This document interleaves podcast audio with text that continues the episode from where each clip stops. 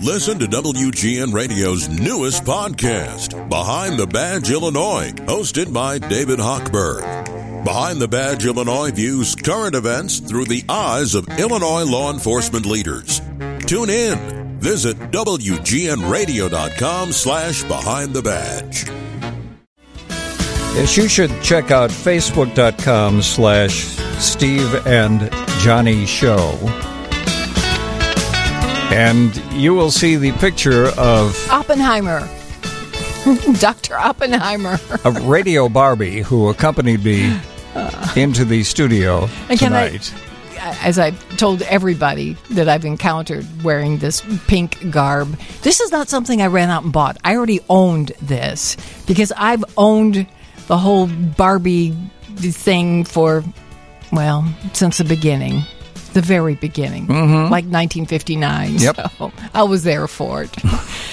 We've got a lot to talk about tonight, including the Barbie phenom and Yep. the fact that this is the biggest box office week this year. By year. the way, excuse yourself. that that's a microphone. That's I'm gonna have to oil you before the show is over with. Bob, you want to confirm that that's the microphone? Uh, No, Steve, Steve, what? when Steve leans that way, he Yeah, makes that noise every time. I told him lean to the left, not to the right. You rarely go right anyway. I thought there isn't there uh, one way you can pull this that it has a great Halloween sound? No. Oh, somebody oiled it. yeah. Darn! There goes our Halloween sound effect. That's what the keeper of the big plug is for. Bob Pacuda comes in here, he washes the place down, and he oils the place. Yes. So you can't play with the equipment. Darn! You have serious You're radio no fun, to do. Bob. Well, you know, I don't want the microphone coming off in your hand. like Mr. Mike. Yeah. yes. Well, Bob, on your way into work, you had a bit of a challenge this evening I because of did. Beyonce in the house. Yes, the beehive was taking over sidewalks, crosswalks. And you said streets. traffic was worse than for NASCAR. Yep, by far. Unbelievable. Was it uh, the traffic humanity, like getting across the road? And How would you compare it to uh, Taylor Swift? This was worse. It really, Really? was. Yeah. You think maybe because of the weather that some No, you know, I think people, you know, look forward to Taylor Swift, so they carpooled. I don't think these people carpooled. I think everybody wanted to be in their own car because there were a lot of cars. I mean, traffic was backed up in many different directions. Wow. You said tomorrow, since you come in tomorrow, you're going to take your secret route. I'm taking my NASCAR route. Yeah. Yeah. Wow. And I, as we were driving in and it was raining, I felt so bad for people. They spend a small fortune on an outfit to wear to the Yeah. concert, and you got to put a stupid garbage bag over it Yep. because you can't take an umbrella into. Is that you Field. dinging, Bob? Yes. Okay. We have to we have him. various sound effects that will be going on at various points throughout the show. Yes. but uh, again, I, I feel for them because, like the Taylor Swift concert, if you're going to this concert, this is an event. I, uh, people are there from literally around the country, probably from other countries. She hasn't been in Chicago for five years. It's a very big deal. Yeah. You get a fabulous outfit. And she's only here for two nights as opposed to the four nights that Taylor Swift was Mm-hmm. right. here for. Right. And you have a picture of Soldier Field, how it was changed.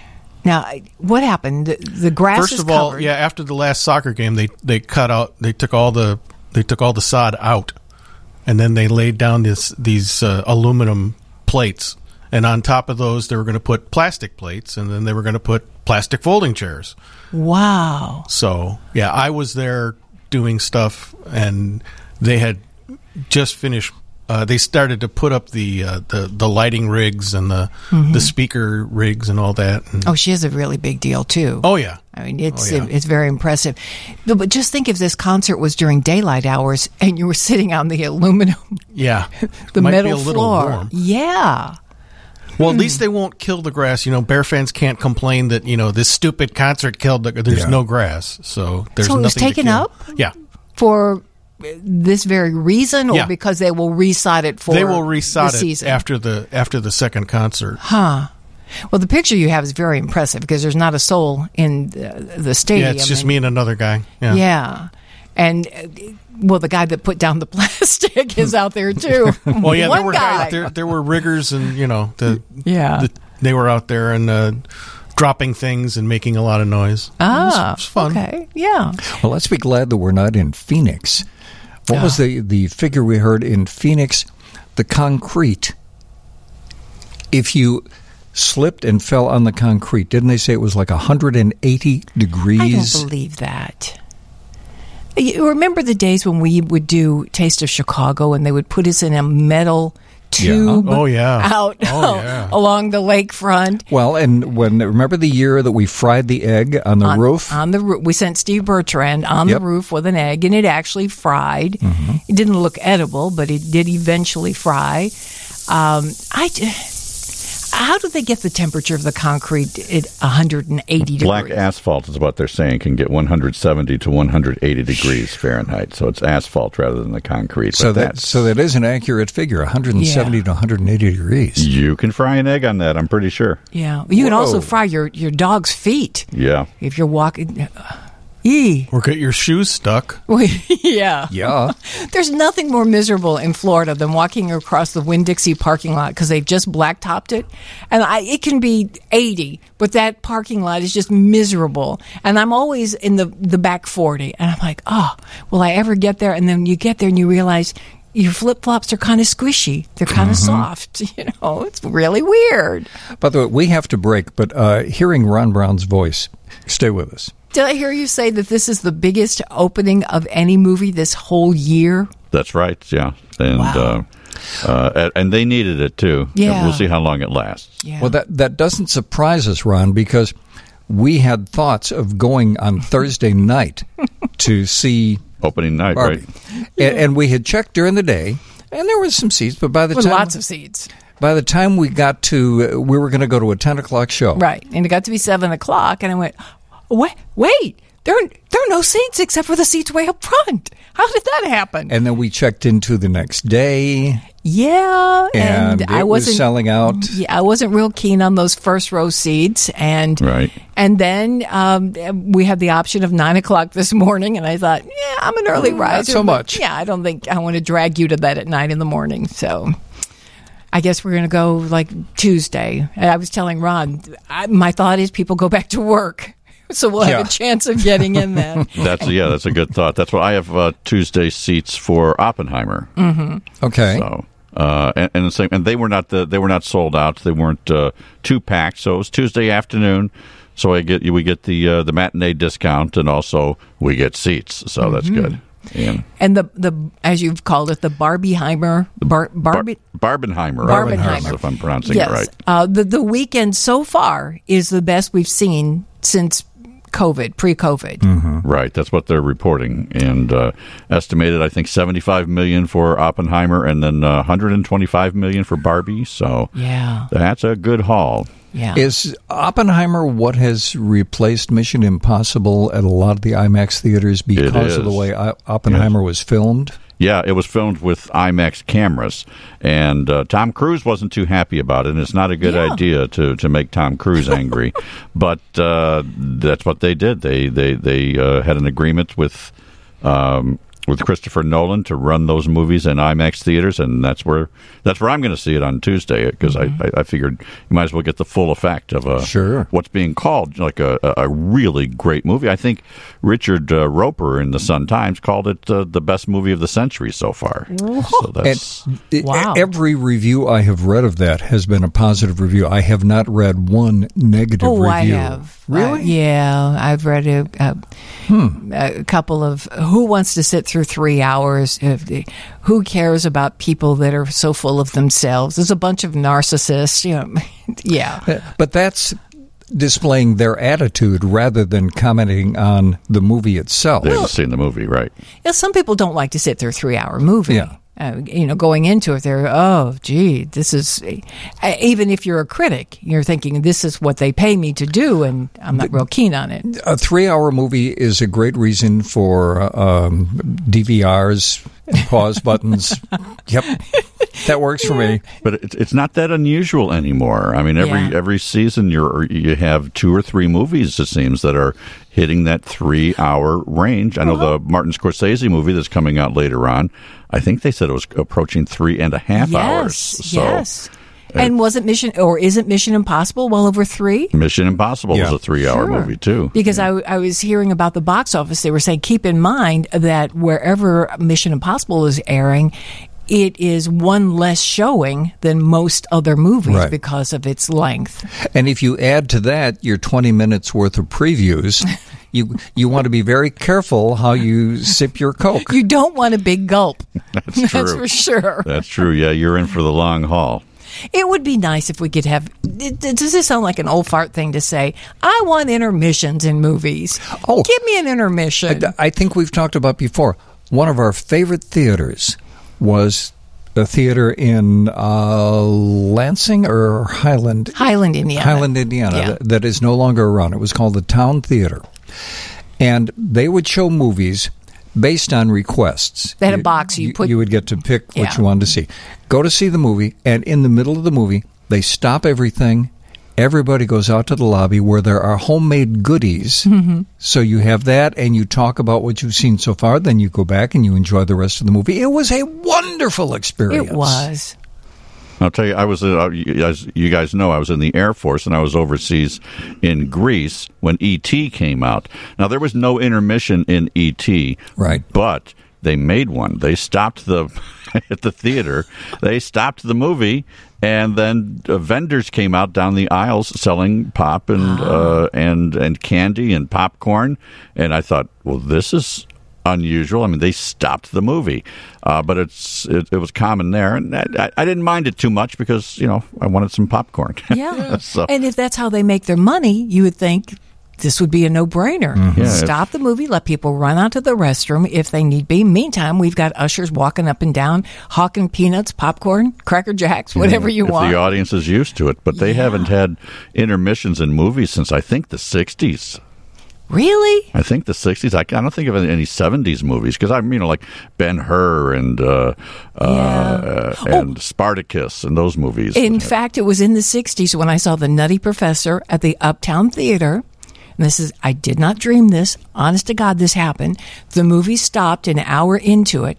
The house lights came up, and Jerry Lewis walked out on stage. Oh, Wasn't yeah. he? Wasn't he twirling guns or he was wearing a white cowboy suit and a white cowboy hat, and they brought a full length mirror out, and he did this whole routine where he was looking in the mirror, spinning his guns, and we're all saying, you know, we're kids going, is that Jerry Lewis? And it was really him, and that was Mm-hmm. one of the things that they did at the Uptown because Sonny and Cher came out, the intermission of their movie, as Mm-hmm. I recall. wow. Yeah, Wasn't there a movie called Good Times? I think. I can't remember that movie. I don't either. No, but that was a 60s thing. So you might be right, Ron. It was a 60s thing, and then they stopped because they figured if we eliminated these 15, 20 minute breaks, we could get another showing of a movie in mm-hmm. before the end of the, the day. Could you imagine Tom Cruise coming out at intermission for Mission Impossible and riding a motorcycle across the stage or something? Jumping the crowd. You know? Yeah. It's an idea. You know, feel free to use it if he's listening. Well, we are going to talk about these movies coming up. We're going to Yeah. talk with our buddy Gino, the Showbiz Machino. He's a movie reviewer and he hangs with these people. In fact, he had a great experience with the cast of Oppenheimer. He'll talk about. We- have so much stuff planned for tonight. Uh, we are obviously going to spend some time and talk about uh, Barbie. We're going to be talking with uh, one of our friends from Gigi's and uh, Gigi's Dolls and Sherry's Teddy Bears uh, about the history of Barbie. And why is Barbie so darn popular? Then a little later, our buddy Gino Salomone is going to join us. Uh, he's the entertainment reporter for Fox 8 in Milwaukee and the Dish Network. Talk about uh, Barbie, Oppenheimer, and about Tony Bennett. Uh, such sad news. It, obviously not completely unexpected, but still nonetheless very sad. Then a little later tonight, um, our friend Jill Ciminillo, who's the managing editor at uh, Pickup Truck and SUV Talk, uh, we're going to talk about. Well, we're going to revisit something we had talked about a couple weeks ago uh, female crash dummies and uh, some other road tests. And then a little later tonight, our buddy Patrick Crispen is going to join us, and we're going to uh, segue into cyberspace. And uh, so that's just a little bit of what's happening. And uh, after the news, we need to do some shout outs. We got to do that. Yep. So we will. So stand by here on WGN. Steve King and Johnnie Putman at WGN Radio. No, that's not about Barbie. that's uh, Frankie Avalon and Venus. And I will always remember the first time I heard that song. He premiered that on Dick Clark's Saturday Night Show. And it was a big deal because it showed that Frankie Avalon could actually sing. It's the first time he did something other than his DeDe Dinah and gingerbread and all the nasally things that he did. He was showing that he could actually sing. And the Was the he not lip syncing? No, he he lip synced the record. Oh. but even so, it was a record that had Frankie Avalon actually singing. Yeah, yeah. And uh, he is a real talent, is still around, and as a matter of fact, he's going to be in the Chicago area. He's going to be at the Arcada Theater, 3 o'clock Sunday afternoon. I saw a picture of him. If it is a recent picture, the man, in fact, has a portrait in his attic. Yeah. Because he looks scary good. Yep. Good, but scary good because he's not a kid. I mean, um, he's a great dresser, too, the pictures that I saw. Uh, 3 o'clock in the afternoon, uh, the Arcada Theater. Uh, Great theater. Yeah, some tickets are still available. I like the acoustics of the Arcada Theater. Mm-hmm. Uh, it's a small theater. It's intimate. The floor is slanted as you're walking in, or is that me? Was it the wine I had before I got I think there? there's a little bit of both. okay. That, that's uh, one of Ron Onesti's uh, theaters. Yes. And Ron Onesti, who, uh, bless him, he, he's brought life to so many theaters in the Chicago area. Yes. And he's been bringing in a lot of good performers, too. A couple of texts, uh, many texts coming in, but um, Gandhi may have been a movie that had an intermission. And I saw it three times because I love the movie. And I think at the Lincoln Village, in fact, we did have an intermission for Gandhi. No, I'm And that was a three hour movie. I could be wrong, but I want to say, so I will say, Lawrence of Arabia. But again, I saw it downtown again, a, a long movie. In fact, I went to see uh, Lawrence of Arabia on a on a blind date with with this couple. They had, and it was one of those. Not only can I not wait for the movie to be over, but I can't wait for this evening to be over. my first date, that my very first date Hmm. at 15 was Tora, Tora, Tora. Oh, just the oddest thing to see. so what kind of tone was he trying to set? He was just trying to find a movie to take me to. I even made an outfit to wear to the movie. what kind of outfit did you make to wear a Tora Tora? I didn't know we were going to see Tora, Tora, Tora. But we did go to the Golden Nugget on Broadway afterwards, and that was great. And we had a great relationship after that. We weren't boyfriend and girlfriend, but I made a great outfit. He was very impressed. I found material that looked like comic strip, like the Sunday comic strip, and I made a vest out of it. So he could look at my chest, and it was legit because I had the comic strip. That's what my dad said as I was walking out the door. So funny how you remember these things. Yeah, I get Um, Bob Fukuda is in the studio with us, groaning. Uh, listener at 608 says, We can barely hear you due to the storm uh, crackle. No internet tonight. I know. What? That's exactly. What? That's Wait, what wait, what? we all did. The what? One, two, one, I two, may three. have to step out.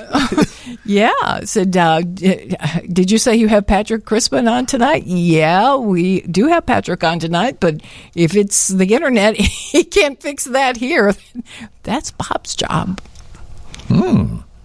Um, maybe let it- if there's maybe anybody else their that end. is- Could be. yeah. Yeah. Because otherwise alarms would be glowing off here like you wouldn't believe. Yeah, because Don in Kalamazoo, More than your watch? Yes. A lot more.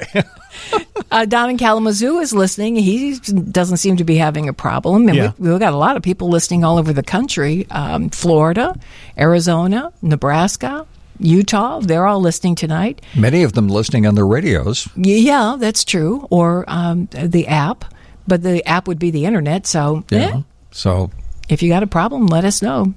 so who's listening and where are they listening from tonight? Right here we go. Are you ready? Uh, Mary Roush is listening. Speaking of people out of uh, the area, Michigan City, Indiana, that's Sandy McComas. Uh, Bobby D's out in Sandwich listening on his new radio. Uh, Enrique Galacos is listening. Uh, Marilyn Zilka asked about my PRP uh, procedure that I had, the plasma rich. The platelet rich plasma procedure. And Marilyn, I promise you, I will sneak that in later tonight and tell you the what the latest is on mm-hmm. that. Elizabeth Roth in Lafayette, Indiana, is listening, and Brian Lefevre, our top fan, along with Chris Curran in Waukesha, Wisconsin, Helen Thomas in Kenosha. As I said, Milwaukee, we love you. Jean Jacobson's up in Milwaukee, Sandy Rock, and is that the best name? Actually, her name is Sally Rock. Um, James Gajewski is listening. Jim Smith, Pamela Walker, Delphine Berriman, Ron Altman, who's one of our top fans. He's out in Sycamore. Nancy Hollins and Dorothy Orsini. Dave Pearson is listening with three generations of Barbie lovers. His wife, their daughter, and two granddaughters. Michelle Reitman is in Skokie, Judy B. in Oak Lawn, Marilyn Fleck is in Arlington Heights, Mildred Bartlett is in Oregon, Illinois. Our buddy Chuck Snitchler, number one fan to WGN, he's listening in Hobart. Michelle Gregory, Christine Failing, Nancy Taffy is in West Allis, Wisconsin. Again, Wisconsin wins tonight. They're well represented.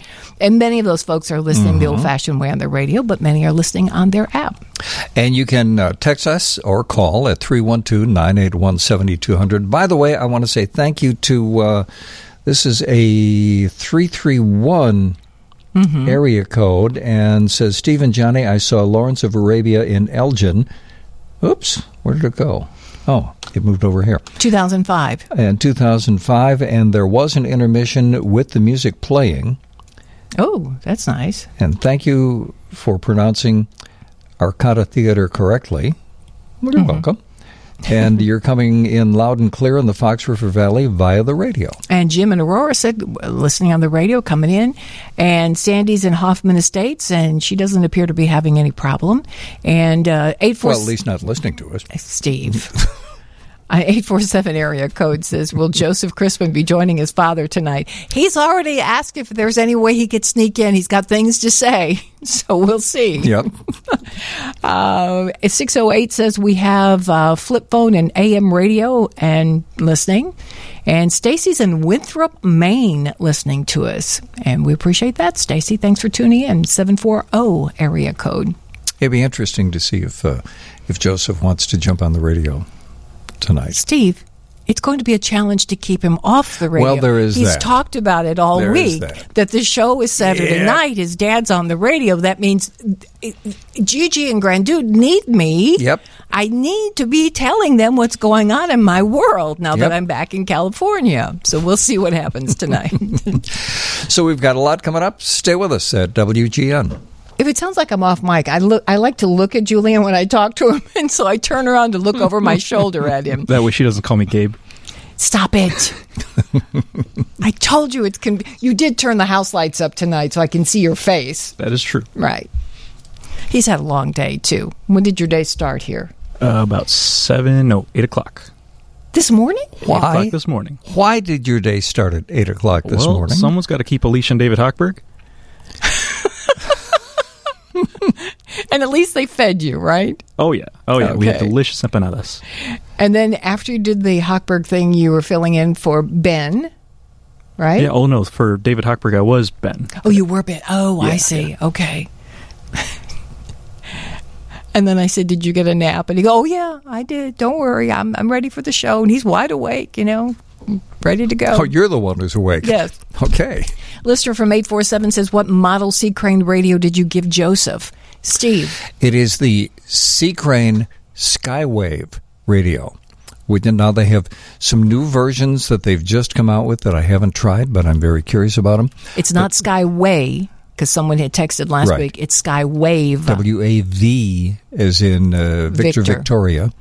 Uh, Skywave radio, and it has AM, FM, shortwave, weather band, and it has a band where you can hear the communication between the pilots and the airport as they are coming in, and you can program it to whatever airport across the country. Right. and he's at seven. He's obsessed with planes, so this was just another element to sweeten that mm-hmm. experience of sitting on the roof at LAX and watching the planes take off and land, and then checking them out on his uh, iPad to see where they're coming from and going to, and then listening to the the tower talk back and forth. And one of the things I love about this radio, and uh, it sounds like a commercial, but it's not, although it may be in the future.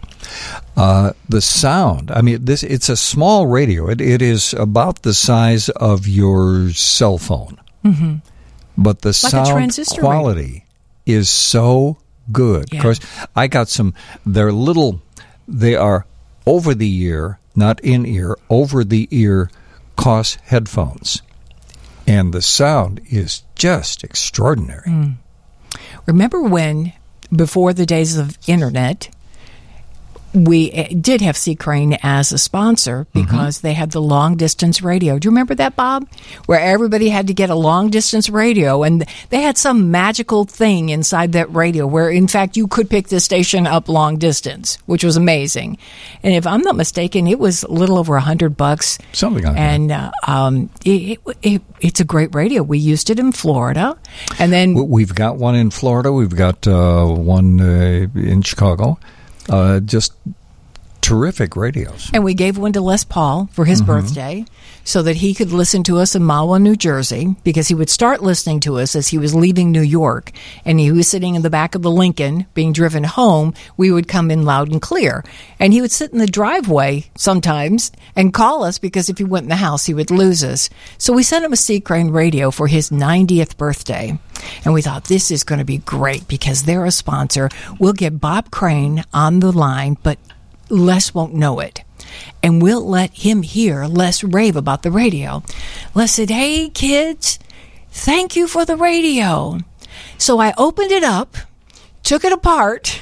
That's the first thing he did. He wanted. He, it was so good. He wanted to see what made it work. and we could just hear on the other phone someone going, "Oh no, why would he do that?" And we never. I don't think we ever brought Bob Crane up on on the air I don't recall if we did that night or not. because it seemed kind of awkward because Les. But it really was a compliment Yeah. because uh, Les, who obviously knew a, a thing or two about engineering, he thought this is so cool. I got to see what makes it yes, tick. what makes it work like that? And. Uh, He eventually put it back together again because he had a reputation for think, taking things apart Yeah. and never putting them back together again. Yep.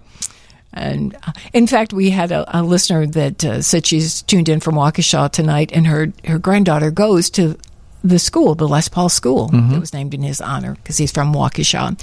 Uh, we also have a Al Siegert listening from Broken Arrow, Oklahoma this evening. Ooh. Yes, Al, you don't tell us how you're listening. I assume you're listening on the app. He is a transplant from Mendota, Illinois. So Winthrop, Maine, and Broken Arrow, Oklahoma win tonight Yeah. for our long distance listeners. Wonder if we got anybody listening from London Hmm.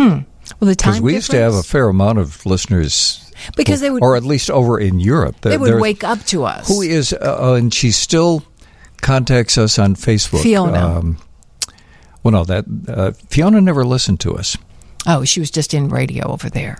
Oh no, no, okay, you confused me. I was thinking of Fitna. Fitna, yes. Okay, need to back up and explain all this. Uh, where did we start? Uh, before we got to Fiona, Listening from London. uh, you think of Fi Glover. Fi Glover. So not Fiona, a- not Fitna, but Right. Fi. Okay. Fi Glover was a radio host or presenter, as they call them on the BBC. She was writing a book about American radio. Talk radio. and she came to the United States and came in and hung out with us, and uh, we became friends and talked with her a few times on the BBC. But she found us because she tuned in. Because a lot of folks over in Europe, if they were there on vacation or whatnot, Mm-hmm. they would tune in and it would be their morning show. What's happening back in Chicago with the time difference? But the one I was thinking of, and uh, forgive me if you're listening, she is from Germany, I believe, and she has been uh, following us for yes. a long time. Yes. Uh, and we still hear from her every now and then. But that I will cut back to this is a circuitous No, you're, you're webbing. I am. uh, Fitna I don't know if she's ever listened to us or not. Fitna is a Facebook friend that I met because she was in one of the guitar playing groups that I follow, mm-hmm. and she had posted this video of her, and we became friends. She's a really good guitarist, and I think what country is she in? Is it Amsterdam? Yes, yes. And she will occasionally post these videos of her on a bicycle, and out in front of the bicycle is this leash, and she, her and her dog are just going a for a run through She's, the through the woods. The good old fashioned GoPro is mm-hmm. is uh, hooked up, and she she gets these fabulous videos. She's quite a loner because she's in some pretty isolated places, yeah. running around with her dog. Um, that's funny because we named three of the oddest female names: Fitna, yeah. Fiona, and Fi. Mm-hmm. All three different women that we know. This portion of the show is brought to you by the letter F. That's right. The Stop. The news is next from the Northwestern Medicine Newsroom. Steve King and Johnnie Putman at WGN Radio. Before we uh, uh, get to our next guest, we want to point you to Facebook and the Steve and Johnnie page on Facebook, which is facebook.com slash Steve and Johnnie Show. S T E V E A N D J O H N N I E S H O W. And uh, during the newscast. We were both very busy. Uh, I uploaded a picture that Bob Fukuda took of the Beyonce setup at Soldier Field. And no, that's not uh, Bob in the picture. Mm-hmm. But uh, Bob is the keeper of the big plug, and we were talking about the picture he took, so we uploaded that. And then Johnnie. I was able to capture a pretty good video of the spectacular fireworks display. Happens every Saturday night at 10 o'clock, and I'm glad they timed it for the news so that we have that time to walk over to the window here on the 18th floor. And tonight, for whatever reason, everything just kind of came together, and I got a good 32 oh, it's so seconds. cool in the reflection in the glass as I'm looking You're still over watching to see it. Julian, and I'm watching the fireworks. Yeah. Wow, that's a great display tonight. Yeah, so it, the, the weather did not affect the fireworks display, and that will continue every Wednesday night and Saturday night until Labor Day, till the Labor Day holiday. So it's a real treat. We look forward to that. So if you want to uh, get a look at the fireworks, go to our Facebook page. But now, what are we going to be talking about? Go to our Facebook page. You will see that uh, Radio Barbie is in the house here tonight at WGN. There is a DJ Barbie, but she's a DJ in the club where she spins records. Uh, there's no talk show host Barbie. There's a music producer Barbie. There's all kinds of Barbie. So I'm I'm middle aged radio Barbie tonight. and before we introduce our, our next guest, I, I, want to kind of back up just a yeah. little bit. And uh, those of you who have listened to us a long time know that we have talked in the past with some of our friends from uh, Gigi's Dolls and Sherry's Teddy Bears, and that quite recently, my oldest friend, Pinky, spent some time in the hospital over at Gigi's and Sherry's. Yes. And uh, he got an operation on his eyes. he was well cared for. And he, he got his stuffing fixed, and yes. he's back home, and he's very happy and yes. couldn't be happier. So thank you to our friends at Gigi's and Sherry's. And speaking of that. Yes, we have Sherry Baloun with us on the line. She's the Sherry part of Gigi and Sherry, mother daughter team that own the business. Hi, Sherry. How are you tonight? I'm good, and how are you doing? Great. Is it true that your your place, your shop, has been around since 1981? Yes, we have been around since 81 and we've been doing shows for 50 years and wow. it's wonderful to work with my mom every day. Yes, oh, your mom is just beautiful and boy, she is on top of things. I was thrilled that when we were there to pick up Pinky that we, we, we got to see her, we got to meet her because it'd been an awful long time. But and I think we, we yes. first we first started talking to, with you what years ago when we were talking about Beanie, Beanie Babies. Babies. Yes. Right, right. That was long ago and far away. Yes. Now, now, the blatant plug light has just gone off, so why don't you tell everybody where you're located and how they can contact you? We are at 6029 North Northwest Highway in Chicago. Um, we have a website, www.gigisdolls.com. Uh, we're open by appointment Tuesday through Saturday from noon until 4. Uh, we look forward to hearing from anybody, 773-594-1540. and uh, we have 5,000 square feet of antique to modern dolls in our shop. It is amazing. And of course, when the whole Barbie phenomena became news, we said we got to talk to Sherry and find out just what you think about this whole phenomenon. Let's do a, a little mini history. It takes us back to 1959, right?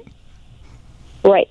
1959. Uh, basically, um, Ruth Handler and her husband and family were over in uh, Europe, and she had wanted to bring a paper doll to life, and they had found um, Bild Lilli in Switzerland, which was actually kind of more like a, a male doll that was sold at cigar shops and tobacco areas. And so she brought that and showed it to her designers and said, This is what I would like to have.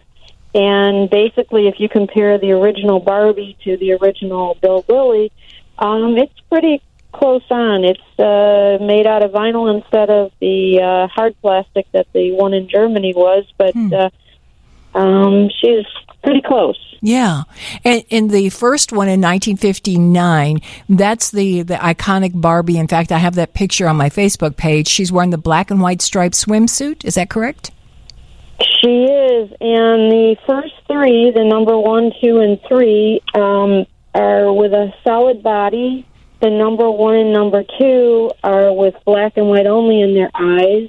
And if you smell their bodies, they smell like crayon. What? So that's how you can kind of tell um, if you have one of the early ones. They st- Um, even yeah. after all these years, they would still smell like crayon.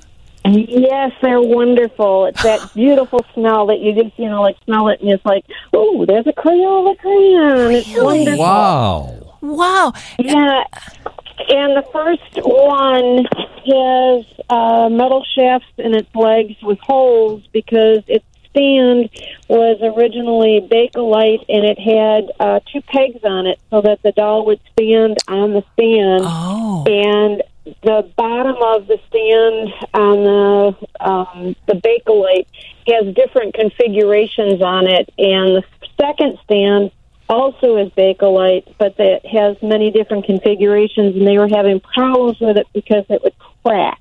Um, but if you can find a number one with its original stand in its original box, it's quite a, a treasure. Are you talking like a thousand dollars?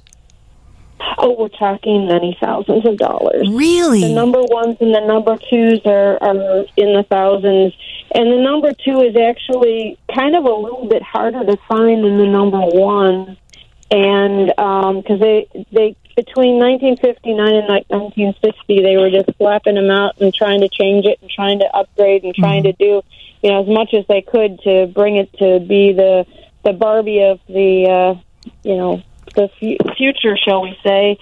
And so the first three were kind of all made within a year, and then um, they uh, came out with a hollow body then instead of the solid body, and uh, so it was a little bit lighter than the first um, four of the dolls. I have visions of, of of women right now going to the closet to find their Barbie and say, "Are you hollow? Are you solid? Do you smell like a crayon? Do I have you? Are are you the biggie?" And uh, we have to uh, to break for a second, but just before we do, give us a hint. Like, how many thousands of dollars might we be talking? Uh, well, the, it depends on the condition. I mean, everything is condition. Right. Right. But you could put, say anything from a thousand up to probably around ten thousand, depending on how minty, minty, minty. And, Ten thousand uh, thousand which one dollar it is. Barbie. Wow. Wow.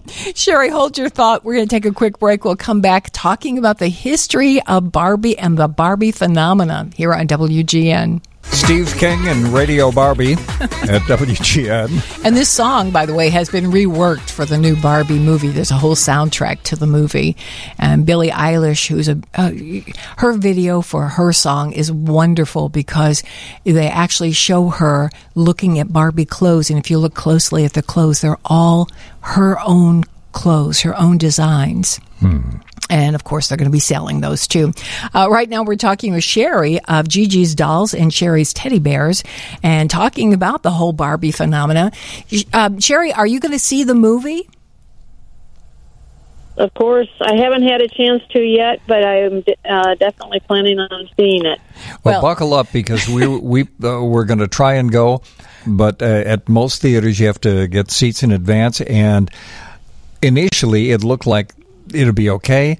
As it got close to showtime, sold out. Yeah, absolutely. Oh my! Yeah, it's very exciting though. Did, before the whole movie uh, excitement happened, were people coming in and asking and talking and buying Barbies at Gigi's Dolls and Sherry's Teddy Bears? Well, we've always had people that have been collecting Barbies, which is wonderful. We have collectors that are younger and all the way up to being much older. And um, I've taken part in conventions and doll shows and everything else. And um, we have at our shop um, vintage Barbies from the 60s up to newer Barbies. And uh, they're lots of fun, and people either collect the reproductions of the old, or they look for the old, or they look for different series or different celebrities because Mattel has made so many different wonderful celebrities through the years. Um, Elizabeth Taylor and Yeah. Audrey Hepburn and Lu- Lucille Ball and um, Well, uh, two Barbies in particular. Listener wants to know about any chance you have the Cubs Barbie. Uh, the Cubs Barbie, I think I had that, and I just sold one, I know, and I don't remember if I still have another one or not. Wow. Well, they can call you and I find had out. the one from the um, uh, the game um, From the night game? from the night game that they had. That they had the special Barbie. I just Wow. sold two of those. Oh, I do have a a Cubs Barbie. The um, let's see, this one is from uh, 1999. Nice. Wow. You just made someone's night for sure. am, am I correct that Barbies would be uh, perennial sellers? I mean, I, I I know around Christmas time there's always some new Barbie thing that comes out and Christmas ornaments and things, but just in general, I would think that while there may be a spike because of the movie right now, that over the years that Barbie since her inception has been one of those collectible items that has just sold and continued to, to sell. Am I right on that? Yes, it has. And what's wonderful about Barbie is Barbie has kept up with the times. And, you know, she went from having the ponytail to the Jackie Kennedy bubble cut to um, let's be a hippie in the 70s and having the fringe and the headbands and the wild colors. And, you know, then. Uh, you know, going into the 80s and, you know, working out and the Olivia Newton John, you know. yes.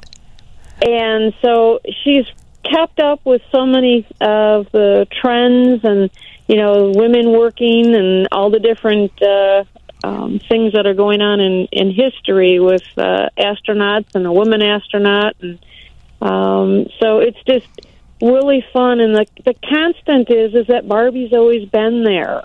And, you know, a lot of people, you know, they had their Barbies, they put them away, and all of a sudden it's like, wow, Barbie's still there. Let me take her out and maybe Yeah. look at her and, oh, Yeah. I could change her outfit. And so, yeah, it, and she, she pretty much has the same body style, so she can, you know, change into newer clothes if you want Right, to, you know, right. take her vintage and put her in new. And it, is Barbie one of those collectibles that is um, unique in that she's multi generational? Yes, because there aren't a lot of toys that have bridged the gap through all of the generations. I mm-hmm. mean, she's been around since 59, so that's a, a long run for a particular doll to be around. And there's been a lot of dolls that have tried to be Barbie but haven't made it mm-hmm. along the way. So um, she's just been a constant for all of us. And she means something, uh, I, I think, uh, different to many women. And one of the fun things this week was on Facebook. Our, my friends were posting, Barbie meant this to me when I was an only child. And, and, you know, she was my best friend. And in my case, Barbie, established a love of fashion for me because there was no place that I was seeing fashion like her evening gowns and her red velvet coat with the matching hat and little pearl button. And I would just fantasize about these clothes and just getting one of those new outfits was just a thrill for me. And again, if you go to our Facebook page and you take a look at the picture of, of Johnnie and her, her best Barbie finery, this is not new stuff. Johnnie Yeah. had these things Yeah. in her closet and has Yeah. had them for years and just said, okay, tonight I'm, I'm putting wearing my Barbie. I'm doing Barbie. Yes, this is true. Including That's the pink wonderful. glasses. Yeah, yeah, I'm wearing my pink glasses too. Sherry, a listener wants to know if a brunette Barbie is more valuable than a blonde Barbie. They, in the early Barbies, they didn't make as many brunettes as they did the blondes. So mm-hmm. yes, they are more valuable. Uh, the first two doll, well, the the the first doll and the second doll were only available in br- uh, brunette and blonde, um, but the blondes far outseated the uh, brunettes. Well, I'm going to tell you something crazy. Having grown up from the very beginning with my first Barbie at four years old in 1959, I became a lover of the extended family. Tutti was my favorite. And, and I've, I've said this to some of my girlfriends, and they're like, who? And that was I love Tutti. Tutti was her Tutti's little so sister, cute. right? Yes, and then she has a twin brother, Todd. And I never laid eyes on Todd. Never saw him in a store. I don't know what the, the kid looks like, but Okay, that- Well, it's basically the the same face, and um, they um, they did a twin set, which is really cute. They're in blue and red and white and blue stripes, and they're at a little uh, sundae table, which is really sweet. Oh, I bet. I have to ask, how collectible is Ken? is he over in the Ken corner? has always been Barbie's accessory. You're right. so, so true to life. Okay. yeah, um, Ken has some amazing clothes. You know, the the detail work on the first clothes that came out in the '60s are just absolutely amazing. And um, Carol Spencer, who was one of the earlier designers of from Barbie, she had said when she had answered the ad that they were looking for a clothing designer and uh, s- seamstress and she went thinking that it was for making regular people clothes, not realizing that it was for dolls. And I mean, everything that was on a regular person's clothes is on a Barbie, Yeah. whether it be a zipper or a you know hook and eye or Yes. a snap or it's it's just wonderful. And even the little pockets on Ken's jackets. Um, it, the, all, all the detail is wonderful on And the original Barbie Sherry, outfit. didn't they have labels on the back of their clothes? So Ken said Ken in script and on the label? Yes, yes. The- Yeah. all of the all of them had labels, and the original ones had the R for being registered, and then they went for the TM with a trademark. That's so, or no, I guess it was trademark and then registered. So, Uh-huh. um, the TM labels are more expensive in some cases than the R labels. Okay, I'm going to ask you right now if in a couple weeks we can get you back on the radio to see how this movie has affected business. Can we do that? Of course. All of right, and you would have seen the movie by that time. We would have seen Yeah. it. We can talk about it, and we can see how this, if it's going to have legs, if this phenomenon is going to stick around. Because the movie's going to make about 150 million dollars this weekend. So Yeah, it's going to Yeah. do all That all? yeah, is that all? and be, before we break for the news, the blatant plug light is flashing again. So if people want to call you or uh, show up, what's the location, phone number, and all of that? We're at 6029 North Northwest Highway in Chicago, um, 773 594 1540. Uh, www.gigisdolls.com. We have um, lots of vintage clothes, lots of uh, vintage Barbies and newer Barbies, and lots of fun to look around the 5,000 square feet of uh, antique to modern dolls. We'll come see you real soon. It's it's been fun talking to you, and Thank uh, you. and Pinky says hi. Oh, wonderful. It's so great talking to you, and I'm so glad we connected again. And enjoy the movie. I've heard that it is not just pretty and pink, and Yeah. it's got fun involved, and it's got some serious issues. And I've it's just a, a really great movie. So I'm looking forward to seeing it. We'll talk to you real soon, Sherry. Thank you so much. More coming up. Stay with us at WGN. Well, boys and girls, once again, it's time for us to take a look into the world of big and Small. screens and find out those people who inhabit those screens just how big or Small. they really are. and here with all the pertinent poop, it's the pertinent poop meister, his own bad self, Gino, Gino, the, showbiz machino. Tell me, how are you two? How are you, Gino? I'm doing well, thank you. Yes, all is good. You're not feeling small. No. Only when I'm in the presence of Dean Richards, who I just heard the promo for. This Then, then I'm nobody. If Dean Richards is around, forget it. interesting place to start because he is a colleague of yours. And since we're going to be talking about, uh, among other things, about uh, Barbie, uh, earlier this weekend or earlier this week, I was listening when Dean was on with Bob Sirott earlier this week, and I was kind of surprised because he gave Barbie a C. He said he was overwhelmed by it. There was so much stuff going on that he uh, he just was really kind of overwhelmed. He said it's definitely not Not for kids. But uh, Right. s- so so we're curious. What is your take on Barbie? He had to say, but I have to tell you, I went in with such high expectations because reviews were so good. Yeah. and I just thought it was okay. I, I didn't, you know, I know the message that it's doing. I understand that, but I went in there expecting to fall in love with this movie and did not. And the other interesting thing is when I saw it, it was a uh, the first showing during the day on Friday, and there were only about twenty people in the audience. Hmm. And I'm wondering if a better audience, an audience that was into it, might have changed my opinion. Possibly. But you know, Margot Robbie is amazing, but I, I just like I, there were two musical numbers in a row with with Ken and the Kens that I just thought, oh, I, hmm. I'm just not into this. Well, I'm And a, and there I'm are a- some nice tributes to Barbie. I, I know that Johnnie. I saw some of the things you posted. Mm-hmm. There's some nice tributes to Barbie the doll, but it just didn't grab me. Hmm.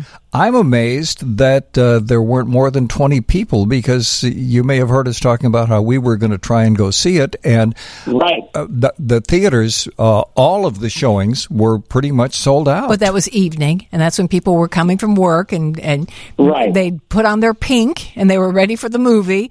Uh, let me share with you what John Landecker had to say about the movie. John, you can hear here at seven o'clock Monday through Thursday. He said, if you want to see the patriarchy get the absolute blank kicked out of them, but in a nice way, see this movie, masterpiece, masterpiece.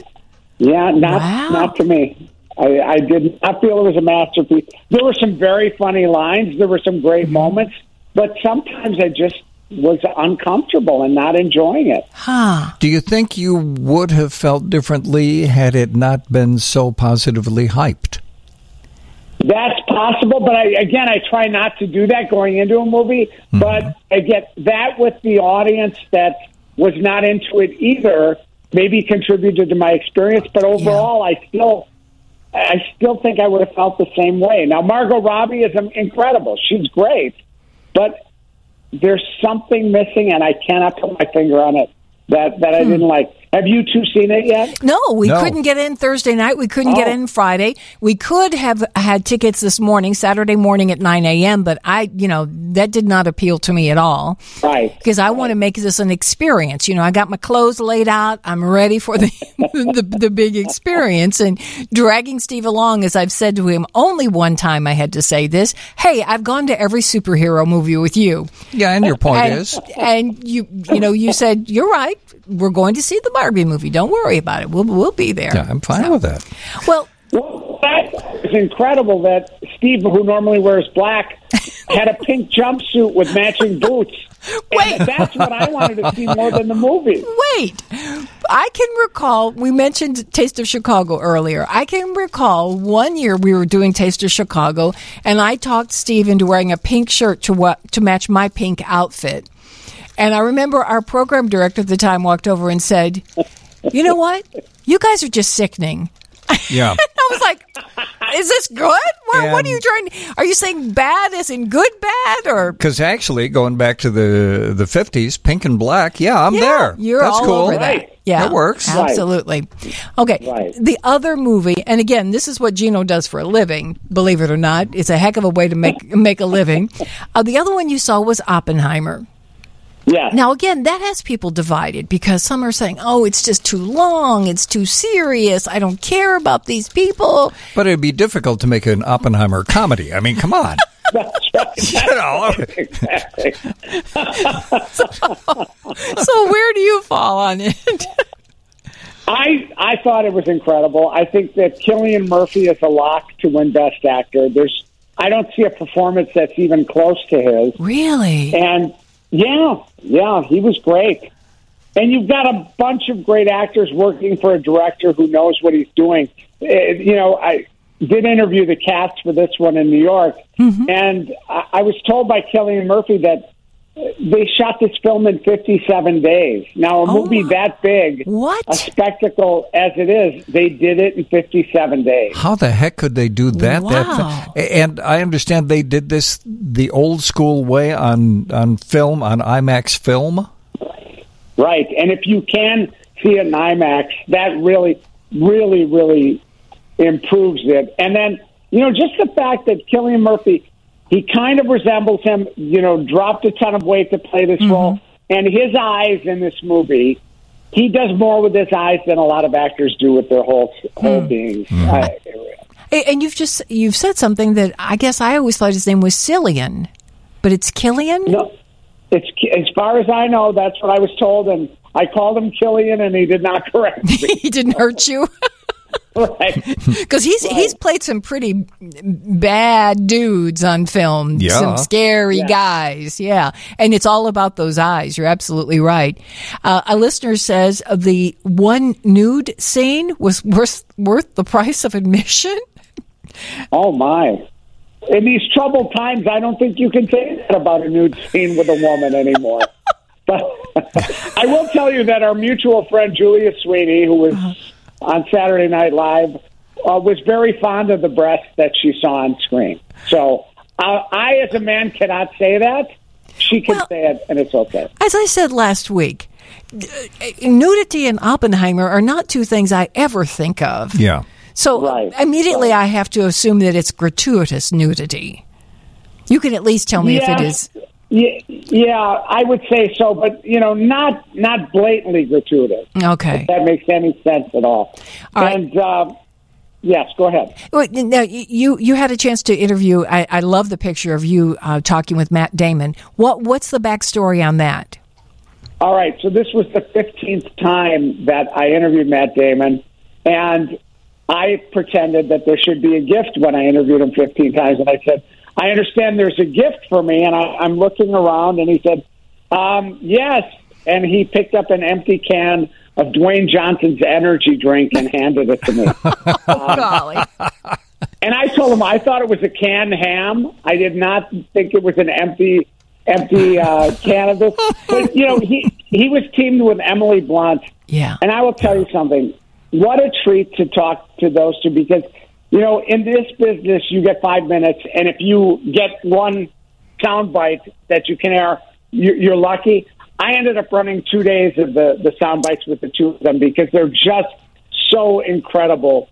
You know, so smart with their answers. Yeah. I- I'm not really surprised. love Yeah. Yeah. And and really high on the movie too. They're really happy about the finished product too. Yeah. We're talking Yes. with And I mean, think about it. Think hmm. of that burden that Oppenheimer had to carry the rest of his life. Yeah. After you know the, the, the bomb uh, used twice in Japan Sure. and all those innocent people killed. Yeah. You you understand the the torture that he's going through. Absolutely. That's true. We're talking with Gino Salomone, Gino the Showbiz Machino, entertainment reporter for Fox 6 in Milwaukee and the Dish Network. And we will come back and talk with Gino more after this. Uh, we wanted to talk a little bit about Tony Bennett. Uh, the news that Tony has moved to a much higher stage was not all that surprising. but very, very sad. Oh, sure. And uh, Johnnie and I have seen a lot of concerts, but the times that we were fortunate to see Tony Bennett uh, are really standalone highlights. Absolutely. Uh, the, the, I'll never forget the first time we saw him. We were at Ravinia, and our financial advisor was having an annual party with some of her clients, and uh, and we were there. And Tony Bennett was the entertainment, and we were. Uh, not by the stage. We were at a, a, picnic area and we were having a, a nice time. And then we thought, well, let's see, just wander over. And uh, Tony's daughter opened the show. And then when Tony came on, we were mesmerized. Yeah. We didn't move. No. From, we had found a, a little corner uh, alongside the, the fencing around the stage. We had great, great sight lines. And when he opened his mouth, and it just, it, it was, it was just like something I'd never experienced before. It was so cool. And we were fortunate to see Tony at Ravinia uh, two more times, mm-hmm. and each of those times was just, oh boy, you're seeing another level yeah. of performance. And I mean, I, I've seen the Beatles, I've seen Elvis, uh, we've seen McCartney, and any of a number of people.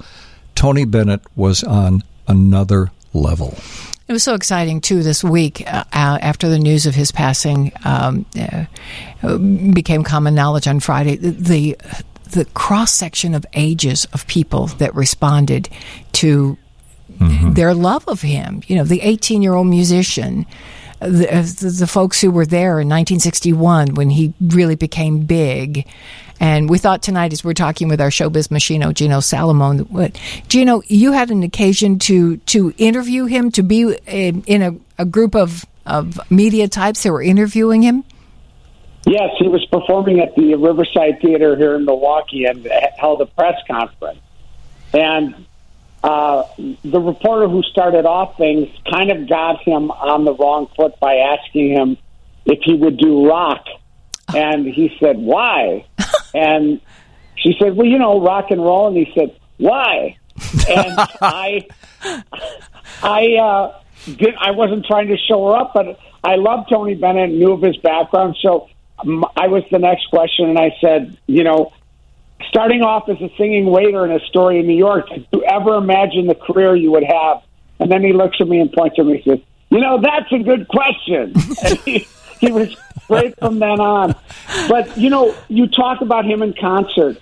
He could take a song that you've heard a million times and reinterpret it yeah. and do it completely different, but it was still his own thing, and yet so incredibly good. Mm-hmm. Absolutely. And kudos to CBS because on Sunday night yeah. at 7 o'clock, they're going to re air the concert he did with Lady Gaga. And if you've never seen oh. that, or if you have seen it, and I can tell you, we've seen it twice, we're going to be watching. Yeah. It is so right. good. It's incredible. And I hope that that 60 Minutes interview if you've not seen that 60 minutes interview with Tony and his wife, yes, that ability that despite you know being suffering from Alzheimer's, the second the music played, he snapped into it and remembered every word to the song. Isn't that amazing? Did you see yeah. on uh, Tony Bennett's Facebook page? His family posted that just this past week. Oh, before he passed? Before he passed, every week he his piano player would come over and they would go through some songs. And he did that just this past week, and the last song he wow. sang was "Because of You." oh God! Uh, oh, I got goosebumps. And how many great songs! I mean, and and the, and the unsung hero in all this is Tony's son. Yes, yes, yes. If, if you will remember, his career was on the skids. He had a problem with cocaine at that time, mm-hmm. and he ended up calling his son, and his son helped him be exposed to a whole new generation that MTV unplugged, mm-hmm. and then by using all those great guests yep. who were much younger than him, exposed him to a new audience, and that was, was so cool. At a concert, you saw a variety of ages that mm-hmm. you might not have expected to see. Absolutely, and I'm glad you mentioned his son because uh, there's so many obituary pieces that ran yesterday, and uh, I turned to Stephen and said, "But they haven't mentioned his son because his son did get him on MTV, and he did come up with the idea of the duets albums. And one of the things I've always loved about Tony Bennett's duets, and you can see the video of the making of the albums, he was in the same studio, unlike Sinatra, unlike Willie Nelson, who did their pieces, and then somebody across the country would do their piece, and then an engineer would meld them together, and you did not have that chemistry that Tony Yeah. would have with an Amy Winehouse or a Lady Gaga. It was really, right. really And- cool. You know, let's not forget, he also tried an acting career in the early 60s. It may have been 1960. There's a movie called The Oscar that he played. Uh, he tried to act, and he was the first to say it was not a good performance at all. But the older he got, he started to appreciate comedy and being funny. And Yes. Steve, I remember vividly how much you loved Alec Baldwin doing Yes. the Tony Bennett show with a Tony Bennett impersonator Yes. played by Tony Bennett, who called himself Phony Bennett. Phony Bennett. and yes. it was wonderful. Oh, I hope somebody Yeah. re-airs that because that was classic and so funny. It's funny. on YouTube. If, if you have not seen it, you need to see it because Tony, you know, was not a pro on live television, but he was enjoying it so much and had so much fun with it. And you know, I think he, he appeared on Letterman like five or six times Yeah. Mm-hmm. in different skits. It was nice that he could enjoy that and have fun with himself. Right? Absolutely. Yeah, absolutely. And and got better looking as he got older. The man was styling. Every time he stepped out on the stage, he looked fabulous. I mean, he was in his 90s He- at that point. He, came from that wonderful old school that Frank Sinatra came from. Anytime either of them were on stage or doing anything in front of the public, they were dressed for the Mm. Occasion. yeah. And if you watched the country awards the other night, you would see that's not always the Yeah. case. A, a a lot of flannel and a lot of baseball hats. And I was like, ah, yes. And then let's not forget his artwork. Um, Yes. Oh, what there an were a lot artist. Of celebrity artists, but Yeah. he was incredible. And in fact, uh, a picture popped up from when he played in Milwaukee in the early '70s. He we had the revolving uh, restaurant at the top of the Hyatt, and there he was with his sketchbook, looking out and sketching. And that was his favorite thing to do on the road was to paint. And it's good stuff. It's not, Yeah. you know, a lot of times you see celebrity artwork and it's okay. Yeah. But Tony was truly talented at that as well. Yeah. Gino, it's always uh, a treat to talk to you. I hope we get to talk on uh, a happier occasion in the future. But again, we should remind people they can uh, catch you up in Milwaukee. They can catch you on Dish Network and uh, on Fox 6 in Milwaukee. Any other blatant plugs we missed? That is it. That's all I need. Thank you. Oh, I love you, Gino. Take care. Talk to you Love soon. Bye bye now. Our next guest wears many hats from being managing editor at Pickup Truck and SUV Talk to co host for the Car Stuff podcast. She's also the editor at large for Consumer Guide Automotive, YouTube personality, TikTok creator, and all the ships at sea. And a million miler, I'm sure, by this Yeah. time. Um, we're talking about Jill Ciminillo. Jill, how are you this evening? Hey, I'm doing really well, and you guys just made me sound really good. And tell me, I said uh, probably a million miler. Uh, how many planes have you been on in the past month? Do you know? Can you even count? There's so many. Um, I, I I can't um, I can't count, um, but I'm not quite a million miler yet. I think I have about eight hundred thousand miles, so I'm like two hundred thousand miles away from being a million miler. wow. I always crack up at some of the shots that Jill shares with us on Facebook as she's on the plane and she uh, very cleverly does the shots kind of of looking down at her feet if she's sandwiched in the middle seat between two very big people who are spreading things all over the place. yes. Uh, but you know, I figure I, I fit. I mean, it, it, and at least they're usually when I'm stuck in the middle seat, it's their short flights. But um, yeah, I. Well, it's funny because I, it, if you don't know me, I always describe myself as the the size of an average ten year old. Um, Yeah, and that's uh, so right. I'm not very tall. I'm not very big, and I fit in small places. I- I- In fact, it, and we have known Jill for years because we all belong to the Midwest Automotive Media Association. But Jill is most known for her pictures in the trunk of vehicles. How many Jills Yes. can we get in the trunk of this car, right? Yes, yes. I am officially 1.5 cubic feet of cargo volume. Um, I have a friend who actually figured that out for me uh, with a weight, height uh, measurements, and um, I, I, I feel like I have another friend who created an actual Ciminillo calculator, so you could plug in your height and weight and see how many Ciminillos I am. Oh my You are, but I, I don't I don't know where that went. It was on the on the web someplace, and I, it may have been taken down at this point. But That's um, but yeah. Uh, 1.5 cubic feet of cargo volume. It's official. Wow. now, the reason Jill is flying all over the world, and literally all over the world, is you are going on um, press junkets to, to see new cars before they're going to be in the showroom, sometimes years before they end up in the showroom, right? Um, yes, actually. So, I, I mean, I went to see, um, I was in Sweden uh, a couple months ago and I was looking at the Volvo EX90 and, you know, that's probably at least still a year out from being in um, showrooms. And so, um, and, you know, this upcoming week I'm going to be both in New York and in Santa Fe, New Mexico looking at, and I'm not sure if I'm allowed to say what I'm looking at, but two new that are um, getting ready to be revealed um, that um, hopefully will be in the showroom this year or at least um, not too far out. But um, yeah, so I get to see cars before they go in showrooms. I get to test drive them before um, you know they're available for the public to buy, and it's it's kind of a cool thing to do. I, I really enjoy it. I've been doing it for 20 years, so clearly I enjoy it. Yeah, yeah.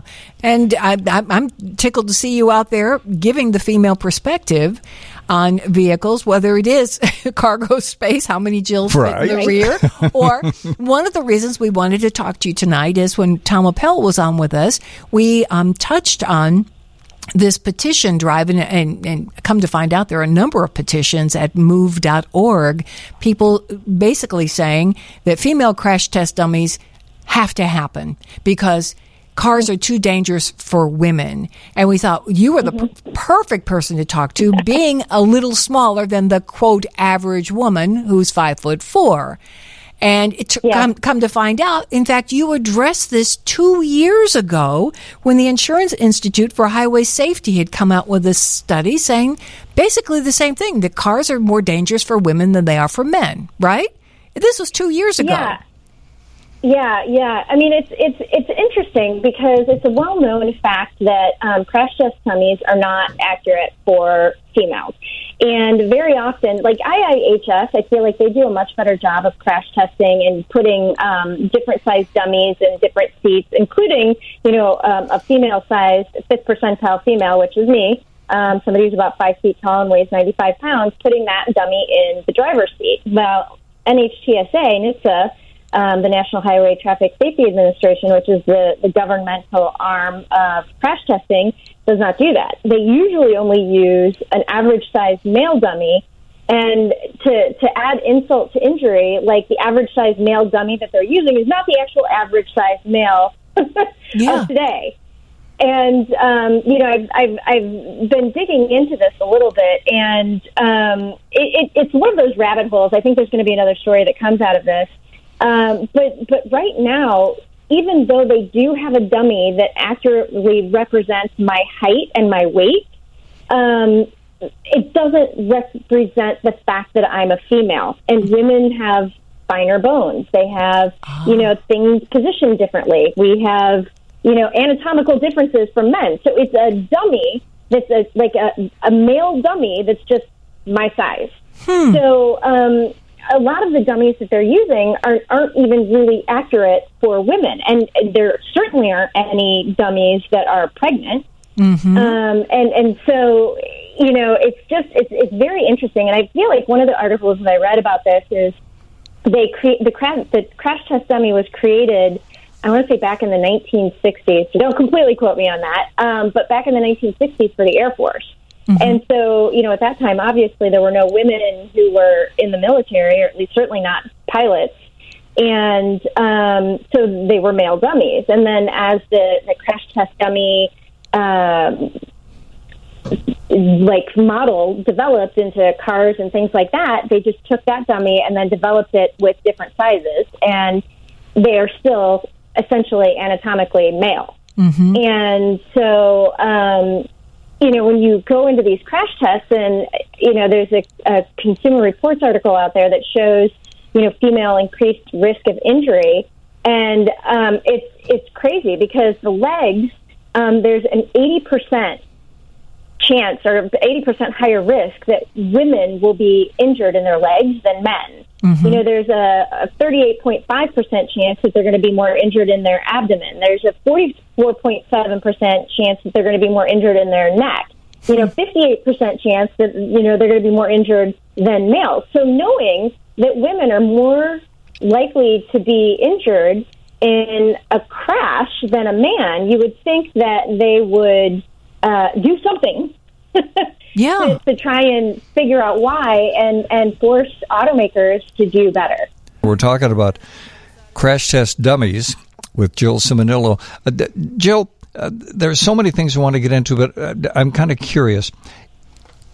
Am I correct in assuming that one of the reasons the industry would give for not having female crash test dummies, or more accurate female crash test dummies, the very nature of the exercise is it's going to be a crash. Stuff is going to be destroyed. We're going to have to develop this new thing and then proceed to destroy it. And the cost of manufacturing them, blah, blah, blah, blah, blah. Is that kind of some of the response you get? Um, you know, I'll be honest, I don't know. And how can you put a price on somebody's life? So if Exactly. that is the excuse or if that is the, the, the rationale, that's um, unacceptable. Um, but I, I just, I think potentially the rationale is, you know, they aren't thinking necessarily about the genetic differences and the genetic makeup of the bone structure of women's pelvis being different. And, you know, when I wrote the story a couple years ago about um, the IIHS study um, and the information that they were putting out, one of the reasons they actually gave for women being more injured, and this kind of like the, the reading it again, it kind of makes me angry. Um, but one of the reasons that they gave is, was that well, um, women drive different cars than men do, and so they're trying to blame it on the car Yeah. and not the crash test dummy. Yeah. And um, and and so I I just I, I think that's unacceptable. And you know they the the other thing that you've got to think about is I am not your average female. I am the fifth percentile female. I'm small.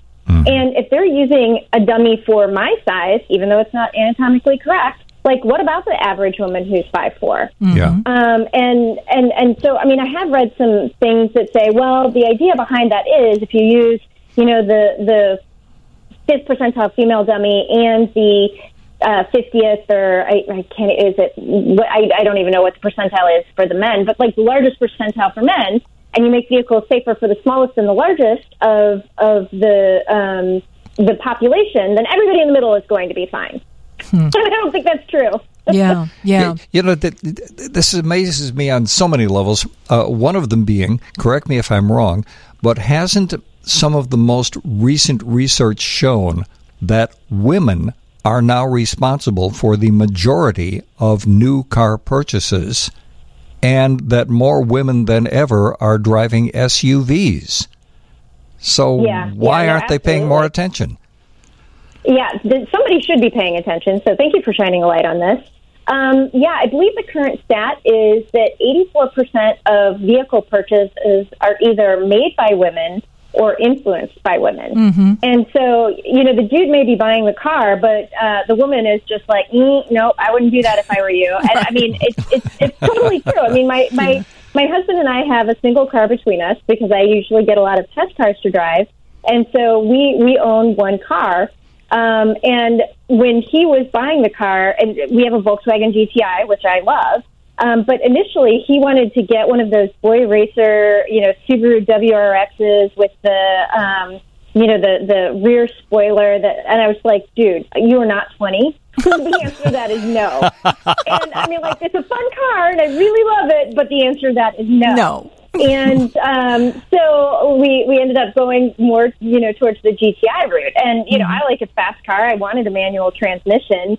Um, but yeah, boy racer with the, the, the rear spoiler, that was a no. Uh, so, I mean, we both came away with the car that we wanted, but it wasn't the first car that he wanted. So yeah, women are influencing um, decisions in uh, like 84% of the decisions that are being made uh, about buying a car. And, and so, um, they should be paying attention to this. They should be shining a light on this. And I, I feel like I ran across um, a story from Car and Driver where there is actually a company in Sweden um, that designed a crash test dummy that is anatomically, physically more related to a woman's physiology.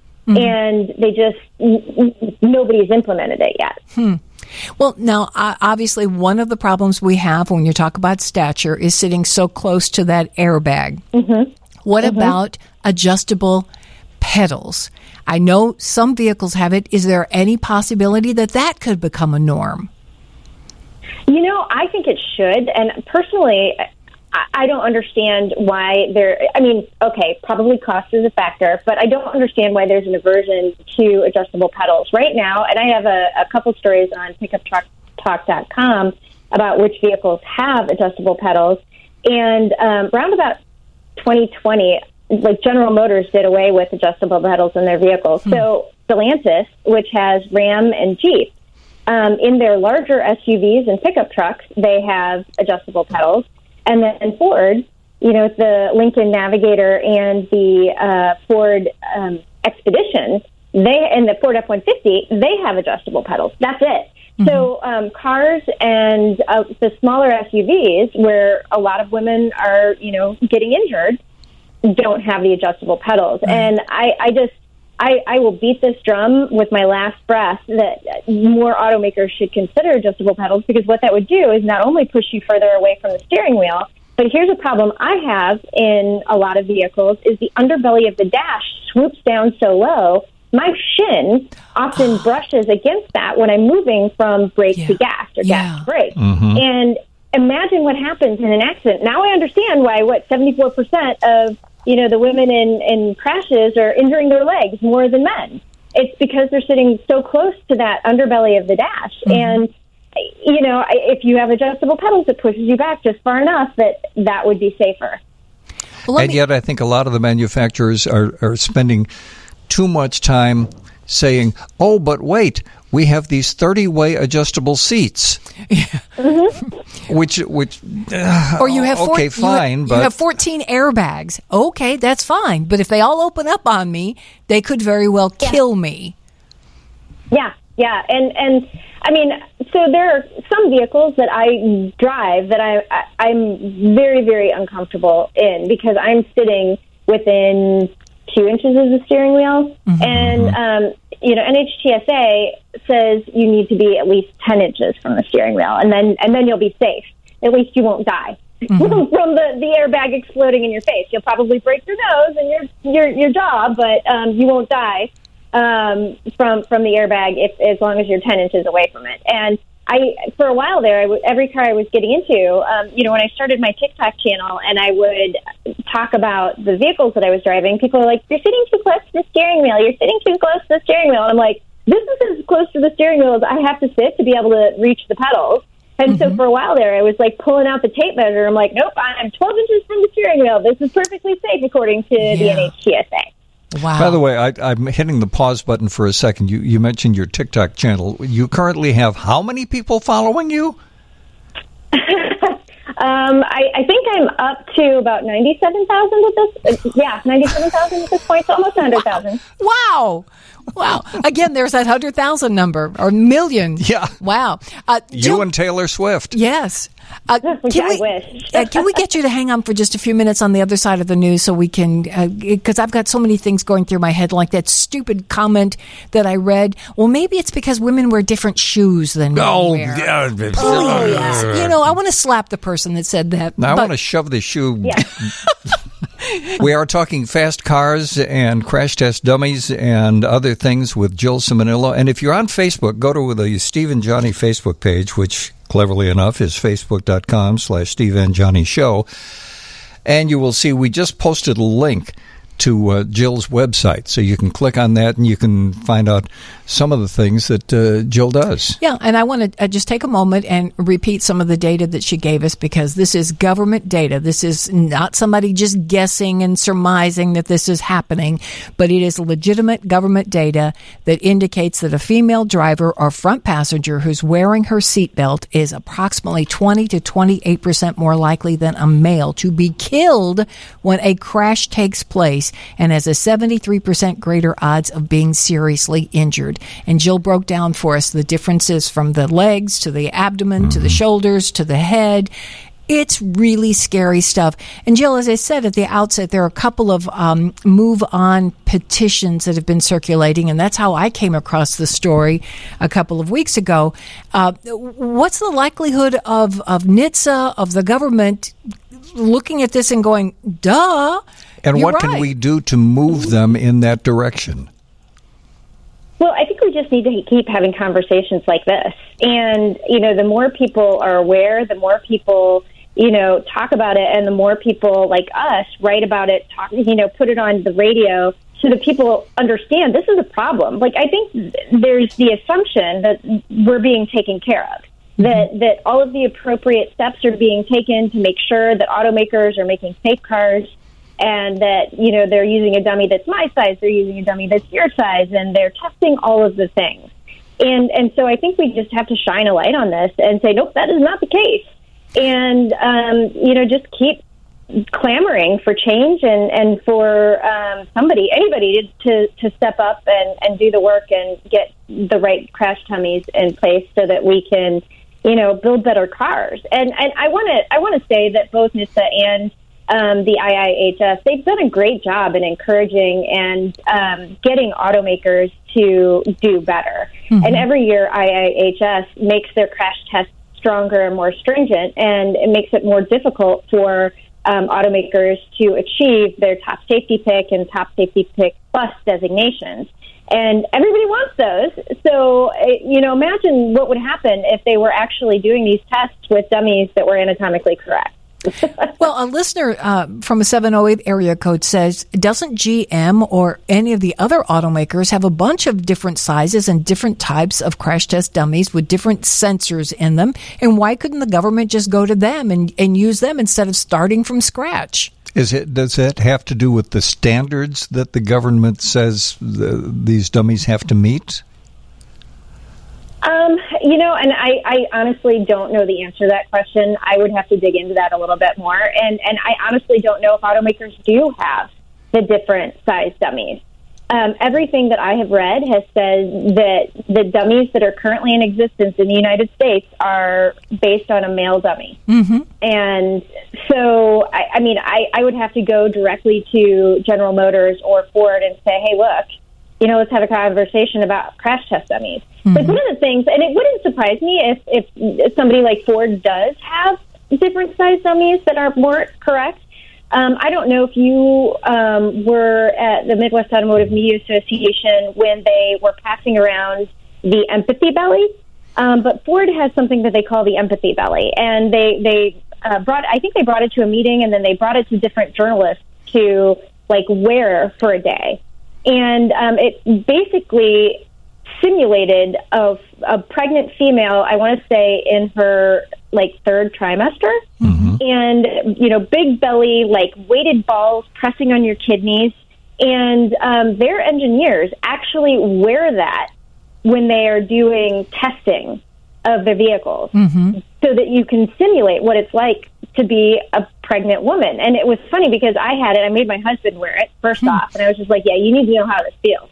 um, but, but second, we at the time we had a Ford Contour SVT, so um, this was pre GTI days, and it was uh, it was like maybe in nineteen ninety seven model, mm-hmm. and um, so an older car. And I put on the empathy belly, and I went down and tried to get in the car and adjust it for my driving position, ah. and I couldn't get the the seat close enough to be yeah. able to push in the clutch and not be sandwiched between the steering wheel and oh, yeah. you know the, the the belly. Yeah, and um, so I'm I'm just like, dang. Mm-hmm. Um, they, I mean, all of these things need to be looked at and tested more. And I've not heard of another automaker that does anything like that with an empathy belly. Well, on the subject of things that should be made safer, not one, but a couple of people said, why can't we get them to change the headlights? Because they're just so darn dangerous. LED headlights are driving me nuts. Yep. I don't think that's going to Yeah. happen. That's not going to change. on, uh, on one hand, the boy, you can see the road in front of you better, but on the other Mm-hmm. hand, the cars coming toward you, oh boy, are they blinding you? yeah. Yeah. Yeah, no, my, like we'll be on the road and my husband's like, why do they have their brights on? And I'm like, I don't think those are brights. Yeah. I Yeah. think those are LEDs. Can, can I take you in a? Um, Go ahead.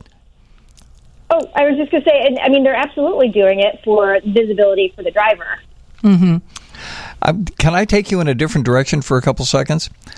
Uh, what have you been driving lately? What have I been driving lately? Um, oh, let's see. I well, I was just in New York and I drove the Volkswagen Atlas, the 2024 um, Volkswagen Atlas. Um, I had the opportunity to drive the Bronco Raptor recently, which was really kind of cool. You love that Um, too. Oh, it was so much fun. Um, I, I just had the Mercedes EQS, their electric SUV, um, the Nissan Ariya. Um, so I'm getting like a nice smattering of electric and gasoline vehicles Yeah. lately. Oh, and the BMW M2. Um, that was quite lovely, but it didn't have a manual transmission, which was depressing. Um, so a manual transmission is available. Um, the test car just didn't have one. So I've I've been driving everything from like sporty little things to pickup trucks and things that you're supposed to like jump over mountains. One of the things you will like if you take a look at uh, some of Jill's reviews is her honesty. And I'm going to give one example. I loved the comments you had about your recent Infiniti experience. Could you share some of that with the class? share with the class. Um, yeah, you know, the Infiniti vehicles, um, they're they're they're vehicles that I want to like. That I just, I, I won't say that I don't like them, but I don't like them as much as I would like to like them.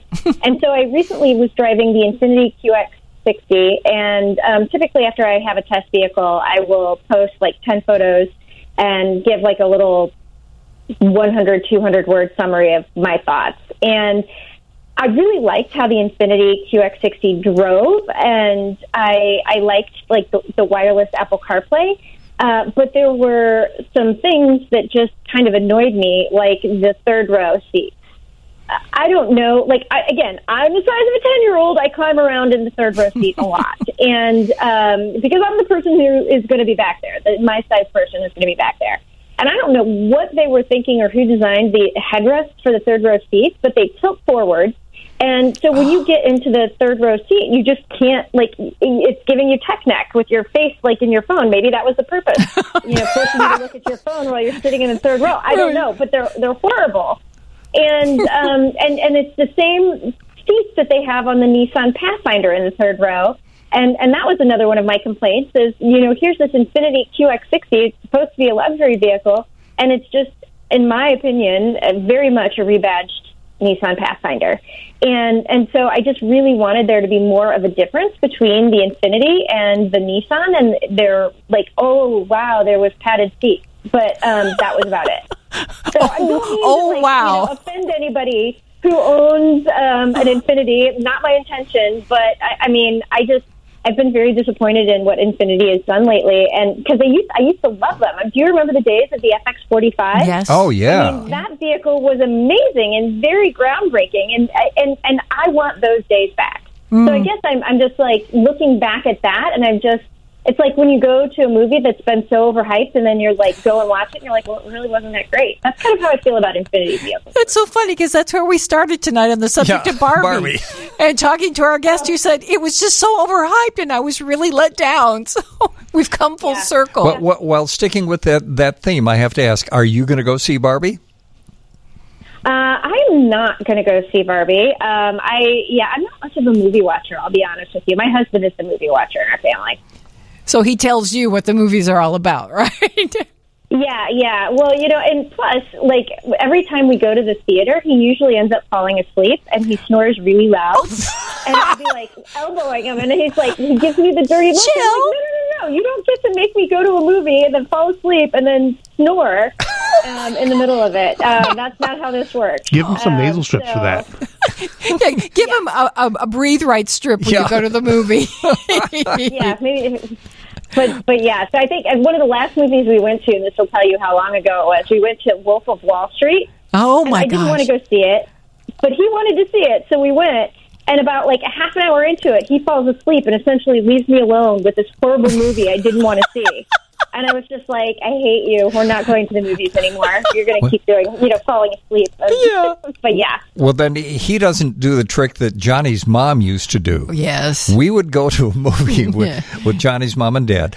Johnnie's mom would fall asleep, but she would wake up and say, "Oh wow, that was a great scene," She would or elbow something like that. Yeah. Hey, did you see that? Yes, I saw that, and I saw the And I saw everything before, it before too.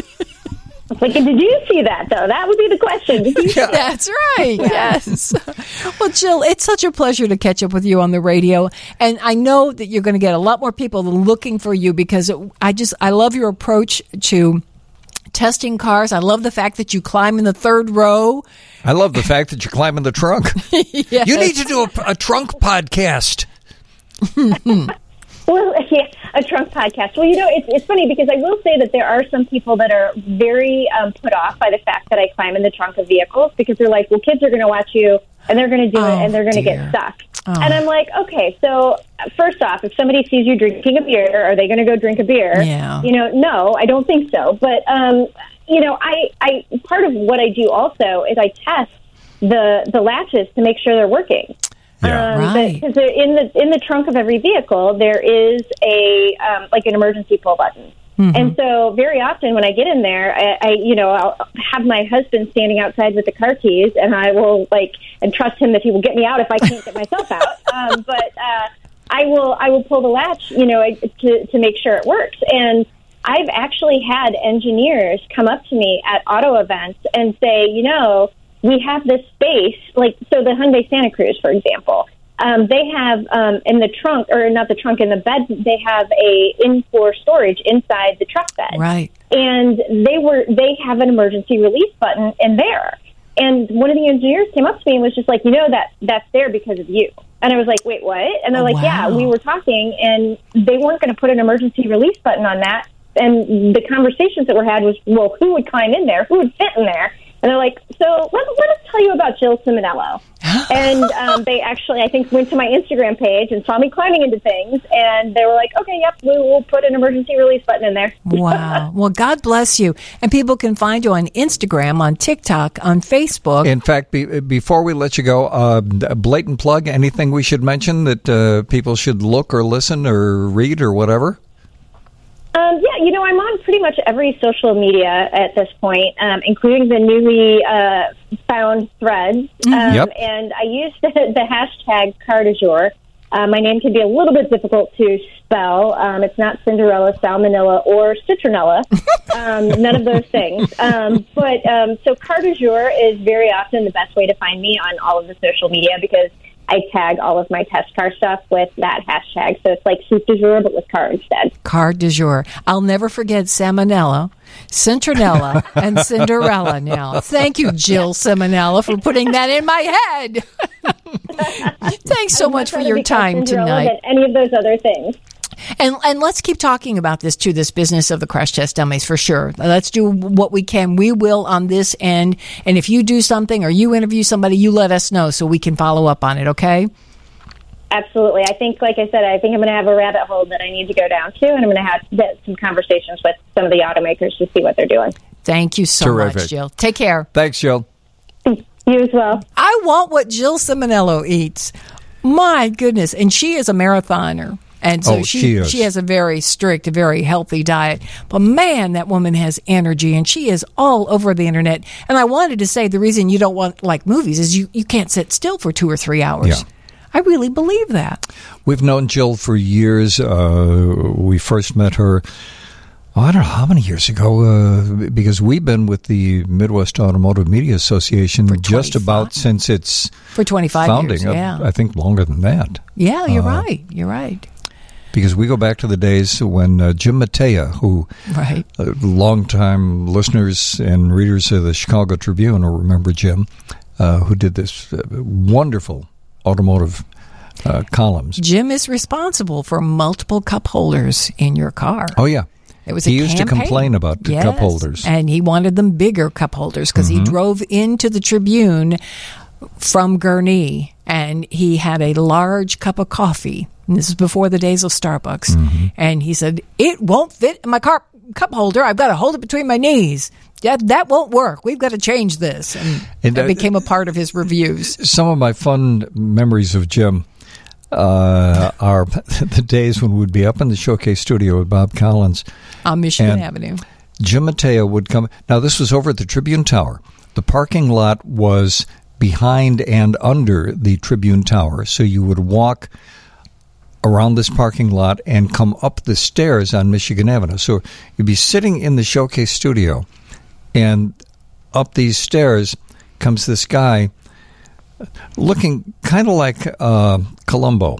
The, the morning after the night before. Yes. That that's how Jim Mateja always looked, and I say that with, with a whole lot of Oh, affection. He was just a terrific guy. Well, it was a long drive from Yeah. Gurnee. It was like driving from Wisconsin on 294.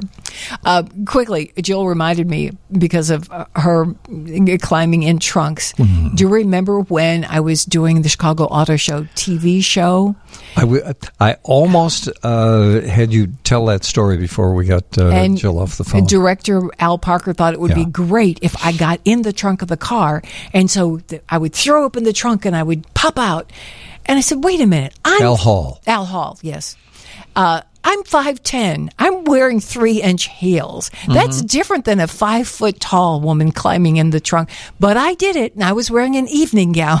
And we did about 15 takes because every time I'd sl- throw open the hood, I'd like fall forward. The, Was that the year you had that uh, Bob Mackie. That Bob Mackie. Yeah. And this was a Bob Mackie evening gown that they wouldn't let Johnnie sit down, so she had to just lean against me Yes. during the breaks. It was thousands of dollars. And Cher was wearing it a couple of months later on television. Not that very one, but that design. And they were afraid if I sat down, it would cause a butt mark. So I had to stand for like 14 hours wearing this thing and these high heels and then climb into a trunk of a car and then pop out and be so happy. And I thought, you don't pay me enough to do that. It's just not working for me. We are joined by the Director of Educational Technology, Keck School of Medicine of USC. More importantly, Joseph's dad. That would be Dr. Patrick Crispen. But we understand that uh, Joseph's agent said uh, he he cannot join us tonight. He's uh, unfortunately he is in bed, uh, and as much as he wants to talk to you guys, he is with his iPad playing Pokemon Go, and I'm, you know, there are priorities, and it's Uh, a year old. uh, Understood. Yes. Yep. And he had an exhausting day, too. He was at the splash pad playing his little heart out. So, But they they tried to go to the beach today, uh, Mm-hmm. but apparently, uh, like all the beaches were like completely filled up. So there was like Plan C was they watched a little airplane land at LAX and then went off to a splash pad at But- one of the regional parks. is it because of the heat that the beaches were filled up? I mean, literally filled Yeah. up? Yeah, it's it's not. I mean, certainly we're not Phoenix, and for the people who are, who are listening in Arizona, please stay cool. We're worried Oh, about you yeah. guys. But uh, the weather here is it's been warm. I mean, after six months of you know not a single day over eighty, we haven't had that problem Yeah. anymore. So. Yeah. Wow. well, we got a lot of ground to cover with you. Um, first of all, is the honeymoon over for threads? Possibly. And, and the thing is, we kind of knew that this was going to be an issue. We talked about this when I was in the studio. That there are a couple issues with Threads. It's still a new service. Right now, it only runs on your mobile device. There are ways for you to see individual threads in a web browser, but there's really no way in a web browser to go in and kind of go and and do what you would normally do at Facebook on your web browser or Instagram or anything else. You have to use your mobile device.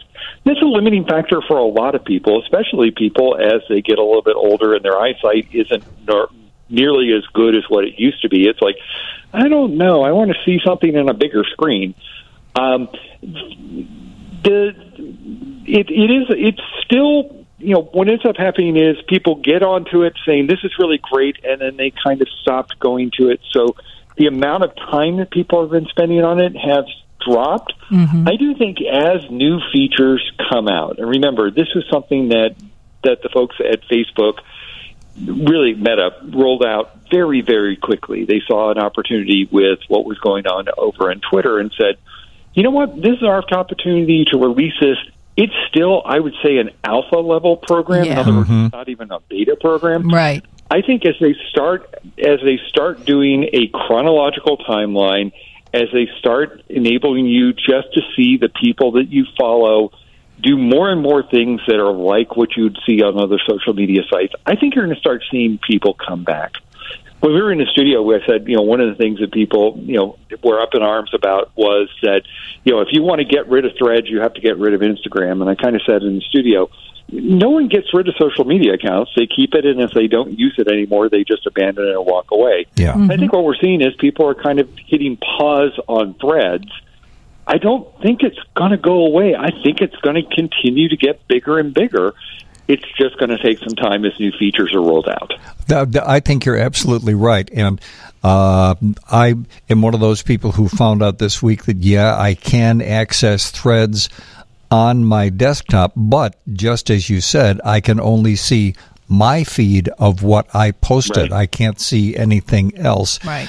But again, this is, as you say, this is kind of an alpha thing. But as I go back to threads on my phone, I'm seeing a lot of people getting very engaged. The other thing that I'm finding interesting, and I wonder if you've noticed this too, Patrick, because I know you're also on T2. I'm finding a lot of people are getting very involved with T2.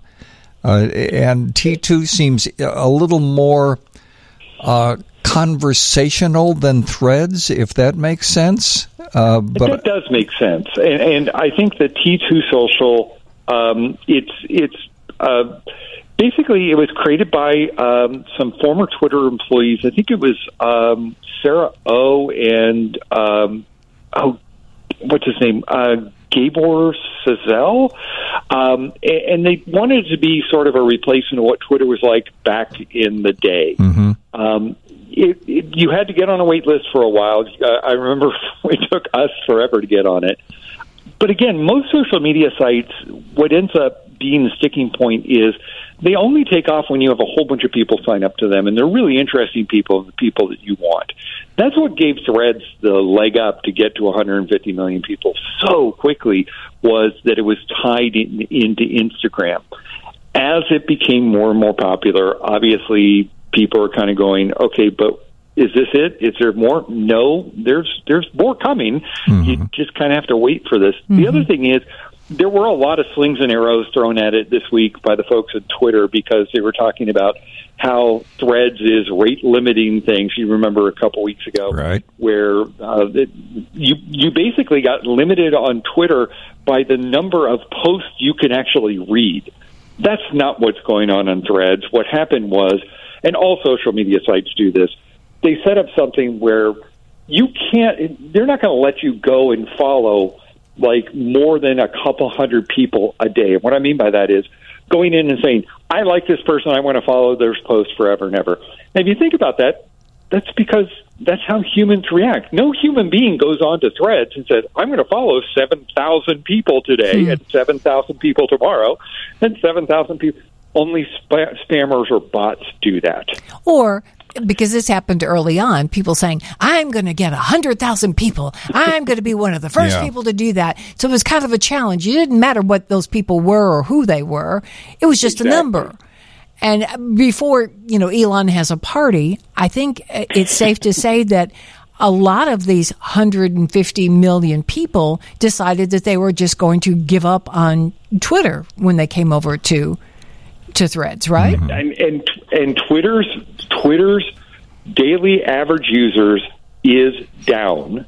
Um, I will tell you the Threads daily average users are also down over the past past week, but you know people are kind of realizing, okay, Twitter just doesn't seem to be the place that I want to be. And you know, Twitter um, in the last couple of days started paying some of their super duper posters um, um, sort of a profit sharing of what's going on. Yeah. And there were a lot of people who were like, well, wait a minute, shouldn't I get money too? And you have to be a paying subscriber to do it.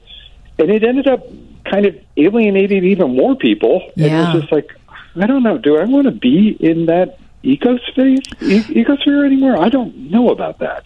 Well, that I, I will give you the best reason. and We have to take a break in a second, but uh, one of the best reasons to be uh, on Threads right now, you can follow Musk's plane on Threads. so, It was one of the first things I did. yeah, The guy was kicked off Twitter for violating Elon Musk's privacy, and he went over to Threads and says, "Well, I'll just do it over here." And I'm Fine. following him. Yeah, Yep. fine. But Patrick, you're right. The numbers for Threads did decline from 49 million on July 7th. That was a, the the number of people on a daily user basis. Daily basis, yeah. It's fallen to like half that. yeah. Uh, don't misinterpret that to say that the people who signed up for Threads have gone away. They haven't. It's just how many people are, Are using, using it on it. a daily basis. Well, and I'm one of those. day, daily average users. Steve has to remind me. I go, ah, I always forget. I can go over to Threads. 'Cause and- you asked me, have you checked Threads today? And I go, no, I forgot about it. I, I enjoy it each day. I'm checking Facebook and Threads and T2 and Post and all the ships at sea just to see how the how the playing field is bouncing and maybe leveling a little bit. Well, we got a lot Well, of for ground. longtime listeners, I'm proud to say I no longer see Paris Hilton in my fe- feeds. So no longer do. and I saw her in my feed and didn't recognize her. So go figure. Wow.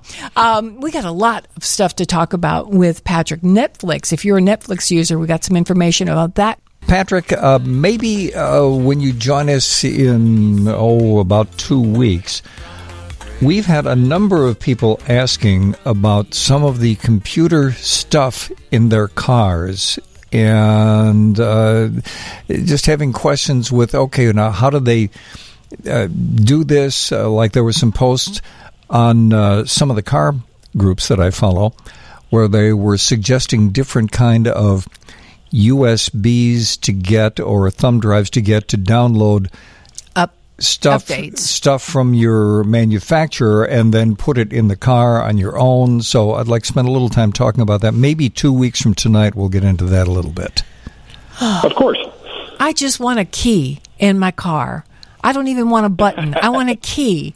Turn it and go. I don't need a thumb drive to download an update from the manufacturer that scares the daylights out of me.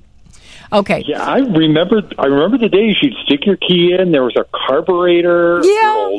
Uh, and now, and now it is like more computing than was on the Apollo spacecraft. It's Yeah, like, no uh, kidding. I don't know how to fix this. Really? well, um, I want to talk about Netflix because um, Yes. It was a few months ago that Netflix made news because they said we're going to crack down. You're not going to be able to share your password. Right. And if I'm not mistaken, that didn't hurt Netflix. Uh, they didn't see a. a, a There, there was an initial uh, kind of a reaction, but then when it actually happened, people were like, "Oh, well, all "Oh, right, okay, okay, I'm good with Yeah. that. But They've they actually increased the number of subscribers. isn't Pe- that People interesting? have signed up because they realized, oh, I have to pay for this now. Well, they actually realized, oh, I've been stealing, right? Right. So I'm not going to steal anymore. Now, if you put it that way, I guess I do feel kind of like I should go ahead and sign up. But now Netflix has taken another step that might, now this might tick people off. So explain what people who have the basic plan should be aware of. if you have the basic plan, you should just sit there and go, I have made the greatest purchase ever. Pat yourself on the back. You are fantastic set off. Basic plan uh, was something where you could just basically um, stream for nine ninety nine a month it's no longer available. But it's no longer available for new or rejoining members. So if you don't have a basic plan, or you had account an account, canceled it, and want to come back, the nine ninety nine a month is no longer a possibility. It's gone. However, if you have a basic plan, keep paying the basic plan. It's still ninety nine nine ninety nine a month. What they've done is they're replacing that nine ninety nine a month basic plan with either a standard plan with is ad supported. In other words, you will watch Netflix, but it's going to be ad based. Instead of being nine ninety a month, it's six ninety nine a month. But what we would call the basic plan, the sort of replacement for it, is now the standard plan. And instead of being nine ninety nine a month, it's fifteen forty nine a month. Oh. and if you want to add extra people to your membership, um, because you can get two devices on this on this standard plan, each additional person is seven ninety nine each, which is still you know a decent price. And then the premium is if you want to have four devices or four connected users at the same time. Um, and that is nineteen ninety nine. That price has not changed. That's actually what I have. So I've got Joseph is online, Christine's online, my brother's online, I'm online. We have a four four four device. Also does uh, ultra high definition and spatial audio. But again, twenty dollars a month is a lot of money. But, But- again, if you have a basic plan, um, celebrate you have a basic plan. It's no longer available. You can keep using it, but no one else can get one. But remember, if you decide to change your plan, even though you've been a user, then you're going to lose that nine ninety nine. Mm-hmm. And if you decide to cancel and think you can come back because you've been a user for a hundred years, no, they don't recognize that. You're going to have to go in with a new pay scale. In fact, that- isn't that the case? Isn't that the case with the, the, a lot of things? Like uh, for years, Johnnie and I stuck with this old. I, I don't know how many years ago we got it uh, cellular plan Yes. because we got tons of stuff Yeah. for a really good price and oh but you can get this new whiz bang but say, "No, no, no, don't touch our so plan. Nope. but but speaking of, of streaming and other things uh, I would like to recommend something that we talked about uh, I think it was uh, two weeks or so ago when people were talking about uh, what's going on with Nexstar and with DirecTV, and we recommended Roku. Let me again suggest Roku. We had a different experience this past week. Uh, Some of our neighbors are uh, from originally from Iran, and we found out that on Roku, along with seeing YouTube and uh, tons of other things, uh, watching the TV stations out there where uh, Patrick lives in California, or seeing uh, Channel Nine, uh, you can see Iranian television. and they had no idea that they could Yeah. see Iranian television. A- And there are tons of things that you can get. And with a Roku, and I sound like a Roku salesman, but it's uh, roughly 30 bucks.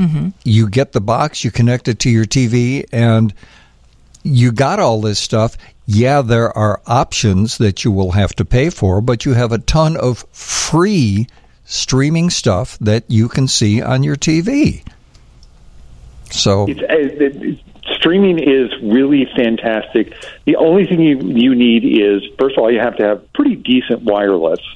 So because it's going to be connected to your internet, and then you need a box. And Roku is probably the best entry level box out there.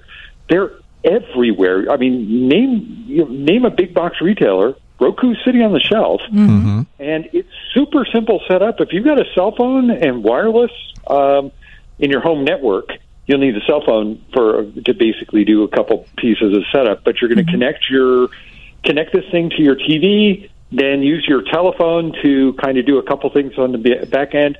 That Roku connects to your wireless, and you are off to the races streaming Yeah. channels. And, and while we're in Chicago, we're streaming the channels from Florida. While we're in Florida, we stream the channels from Chicago. Right, So and we're watching LA TV because Yeah. I'd love to see the outfits that the women wear on the news in LA. Or oh, watch the L.A. car chases. Yes, the the helicopter The LA car chases. chases are wonderful. Yes. Well, and the other thing is, during the tornado, we were watching WGN nine. That's right. Yes. From from That's right. Pasadena. So it, it, you know, it, it's an opportunity for you to see local news in markets where you may not be in that market. That you you know you just reminded me. You guys had just left Chicago, mm-hmm. and the very next day is when we had a dozen tornadoes roll through here. And I texted and I said, "I'm so glad you're not here now." and that's when you said, "We're watching it. We know." Well, take a quick break. It was one of the first things we did. We downloaded the app. Yep. Uh, and real quick, I'm going to say this before we break for the news. I ordered Roku at 10 o'clock in the morning, and it was on our doorstep at 1.30 that afternoon, the Yeah. very same day. I'm like, That, was, okay. that was crazy. yeah. How much extra did that cost you? It, it doesn't cost you anything extra each month. It just costs you the $31 out of pocket for the. It- it's no, an- I, I know. I mean the the speed delivery. Oh, nothing. No, No. Because, because Amazon has a uh, a distribution a distribution center. in the northern suburbs. So literally, I was stunned too, Gabe. When it was, it was on their doorstep, I was like, "Whoa! I just placed the order. That's crazy." And that happens a lot, but not all the time. And we don't pay any extra. We're just Prime users. Yeah. Or maybe there's a little star next to my name because I use it so much. Listen, there is that. Get her her stuff. She deserves it. a listener just texted and said, "Please negotiate with Joseph's agent for his appearance in two weeks." That's what an eight I four will make sure you'll be here. okay. Um, and by the way, a listener says Amazon Fire is great too. I have WGN as an option there as well. And then, and I'm if you want the expensive version, um, the Apple TV. I've got the Apple TV 4K. Uh, it's fantastic. It's For- also really expensive because you know it's Apple. Forte? But I, I love it. F O R T? E. Is it F O R T E? Forte? No, I think the- uh, f- sorry. 4K.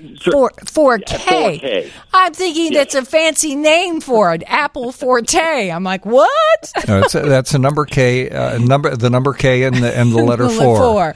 Uh, The news uh, on a- the news on app is available on Roku and Amazon Fire TV. This is another texter two one nine area code says they have a wide selection of local TV stations across the country where you can watch their local news and programming. Exactly what we've experienced. Yes, we agree. Uh, a listener texted, no, it was on Facebook earlier this week and said if Patrick is going to be on this Saturday night, can you ask him if he could address smartwatches. And I think this came about as a result of Amazon Prime Day. People may have bought a smartwatch thinking, I can't beat this price. And now they've got it and they're thinking, is this really something I need? But specifically, she wanted to know if all smartwatches offer a fall detection. Meaning, Not all of them do, but the really good ones, the ones that are more than a couple hundred dollars each, do. And they're, fantastic tools. Now, Johnnie and I were texting in the background, and I said that Johnnie will be shocked by my recommendation, which is if you are concerned about fall detection, don't get a smartwatch. And what I mean by this is the smartwatches are great. I love my Apple Watch Ultra. It's a not an eight hundred dollar watch. It's fantastic. I wear it all the time. It's on me, you know, unless I'm in the shower, and I probably should wear it in the shower. The thing is, for one of these fall detectors, it's built into the smartwatch, but you want something that you're going to be wearing all the time, everywhere. You're mm-hmm. going to have to wear it to bed. You're going to have to wear it in the shower. You're going to have to wear it in the bathroom because that's where the majority of falls occur. And the reality is, you might not want to have a smartwatch on you all the time. If you're concerned about falls, you really should be thinking of a, of a medical alert system and not a watch. The watch has this feature built into it, but honestly, a medic alert system, those pendants or bracelets that you wear, um, it's just it's just a safer tool for you to use. The thing is, if you're if you're using the watch, the watch has to be within Bluetooth range, about thirty feet or, or less, of your phone for it to be able to connect to cellular, unless you have a cellular um, have a cellular uh, watch. By way of comparison, um, you know, a lot of these pendants that you wear around your neck. Bay Alarm has one for I think forty bucks a month, um, and it has fall detection built into it. It has a mobile coverage, and as long as you're wearing it and you're wearing it all the time, you're covered. The other thing is the battery on a watch, even the Apple Watch Ultra, which can go two, maybe three days if you're lucky. You have to take it off to charge, and you have to charge these watches frequently. Some of the smaller watches you might have to charge once a day for a little bit of time. Hmm. With these pendants, these medical alert systems, you don't have to charge them frequently or as frequently because they just have replaceable batteries in them. So I just honestly, if you're concerned about falls, that's your primary thing. A watch is okay. A medical alert system is just going to be the thing to do. And the same thing if you're thinking about getting something for a loved one. Smartwatches, most of the modern smartwatches, Garmin, Samsung, Apple, they have fall detection. But again, if that's the thing that's driving it, you got to look at a medical alert system in addition. So, so it really comes down to what is your primary reason Yes. for getting this thing. Okay, so I'm going to be the naysayer on this because I use myself as an example. I wear my Fitbit in the shower. I sleep in it since October of 18. I literally can tell you the number of times that I've had it off me for any period of time. I have an indentation in my arm that will never go away where my Fitbit sits. This this is possibly the best Christmas present I ever got, Johnnie. and I wear it primarily for um, steps and um, just to keep track of you know my activity during the day and my sleep. I find it very very um, informative. In fact, I'll take a little left turn on you guys for just a moment. Proving to me that CBD has been helpful for me and my own personal uh, life. I could see prior to taking CBD before bedtime what my sleep was like, and I can see the charts after. And it's dramatic where I was getting, you know, very little REM sleep in a, in, in a given six hour period versus, oh, wow, that's what REM sleep is all about. I could see it on a chart as a result of wearing my Fitbit at night. And and I will uh, put this addendum: since Johnnie has been using CBD, it has defined in my world quality of life. It has made Right. such a huge difference. Now, again, talk to your individual doctor, see if this is right for you. Um, but, but I'm just saying from our experience, oh boy, has it made a huge difference in our quality, of, life. I know I took a left hand turn on you because I do wear my device 24 7 and But I in want- the shower but too. I wanna hold device you. is not a your Not- device is not a smartwatch. It's not a big, Your de- yeah. no, your device is what's called a fitness tracker. Okay. but I, but I want to hold you on that. Hold you on smartwatch. If you're going to get a smartwatch, and if one of the things you want in that smartwatch is fall detection, Yes. should you check to see if the particular smartwatch you're going for is in fact waterproof and what kind of waterproof recommendations Because you should do wear they have? Yeah, you're right, Patrick. You should be wearing it if you're in the bathroom, if you're in the shower, and your phone should be there with you. So if you if you get a smartwatch, you should, and you're going to use it for fall detection, you should use it as Johnnie uses her Fitbit in the shower. So does the watch You work in the absolutely- shower? They all do. Uh, all of the modern smartwatches made within the last four or five years have industry standard water protection, so you mm-hmm. can wear them. You can wear them swimming in the swimming pool. You can't go diving with these things unless you pay the eight hundred dollars for the Apple Watch Ultra. But all these things are waterproof. You you really don't need to worry about that. But what the big thing, the difference between a smartwatch and a fitness tracker is a smartwatch has a screen on it that really is the face of a watch and shows you a whole bunch of other features as well. And it's that screen that requires batteries. And it requires you to charge it up over and over and over and over again. I know that I was charging my uh, my original Apple Watch, you know, at least every day, and you'd have to take it off to be able to do that. Right. That's a concern. Yeah. Um, the Apple Watch Ultra, I haven't charged mine for a couple days now, and I'm at thirty percent. I'll probably charge it again tomorrow. Um, but it, it's one of those things where you have to decide all the features that you're going to that you want in it. Waterproof is absolutely built into it. You also want to consider there are two types of smartwatches. There's ones that require you to be connected to your phone through Bluetooth, and there are ones that actually have their own cellular signal. What you'll do is it you add it as an additional line on your cell plan. Ah. So you don't even have to have your phone with you, and it just in effect becomes a second cell phone with you. So you can go walk around, and if you forget your phone, you still have your watch on you and can make and receive cell phone calls. You can use Google Pay or Apple Pay, and it's like having your mobile wallet just on your wrist. Mm-hmm. I- i- Is it like some cell phones, though, in that you might get to an area of the country where it won't work as well? There are going to be area not not necessarily areas of the country unless you are in a very rural area, but there might be parts of buildings where you might have poor signal. Or mm-hmm. you know, so you know your cell your cell phone, and if there are any dead spots in your house, where especially in the bathroom, um, you know the the smartwatch might be an issue in your bathroom for fall detection. But again, it's it's if you are in an area that doesn't have cellular, maybe you have wireless.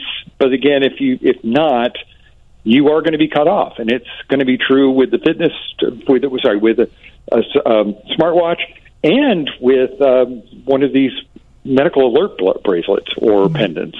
Got it. So, signal is important. Well, I'm glad we addressed that though, because uh, again, I understand what you're saying too. If it is really, really important, if it's all about the fall, and I had the feeling that the, the uh, listener was possibly purchasing a smartwatch for a family member, and that seemed to be the primary Right. reason why she was making that purchase. A couple of quick things that we need to get to, Patrick. Uh, listener says, uh, and, and this is worth repeating, 847 area code says, when you're watching WGN on Roku or any other streaming service, are you getting all the programs or are you just getting the news? We're just getting the news. You Well, now, now with WGN Uh, no, Plus, You're getting all, you're you should be getting all the the entire. It depends on on the service, but you should be watching everything. It because it should show you the live feed. yeah, oh, okay. Uh, there is a.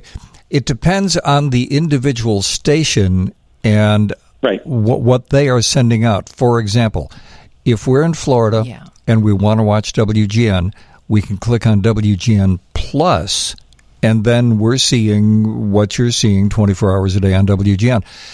Up here, if we want to watch the station that we watch for news in uh, Florida, WJHG, we can click on it and we can see snippets of their newscast, or if we tune in at the time that their newscast is on, we will see that whole live, Live. newscast Right. with sometimes local commercials inserted. But then at the end of that newscast, then it goes blank, and you're just That's- you are left with um, the, the snippets that have been archived. okay. Now, I, I knew that's it what really- we were experiencing. Yeah, it really depends. I mean, if basically if it's a broadcast network, for example, an NBC station or something like that, you're only going to be able to see what is available during the newscast. You're not going to be able to stream regular NBC. You have to have, have an over-the-air uh, Okay. provider for that. Um, that, that was from an 847 area code. A 630 area code said, just found out that you need to have your AirTag battery charged or replaced. Can you talk about that? Yeah, the the the, the, the Apple AirTags, fantastic device. You can get them pretty cheaply, and they are basically the size of a little round puck. Inside of it is a CR2032 watch battery, which you can find at the checkout stands of every Jewel Osco or Eckerd Drugs if they're still around, or wherever you want, Walmart, Target.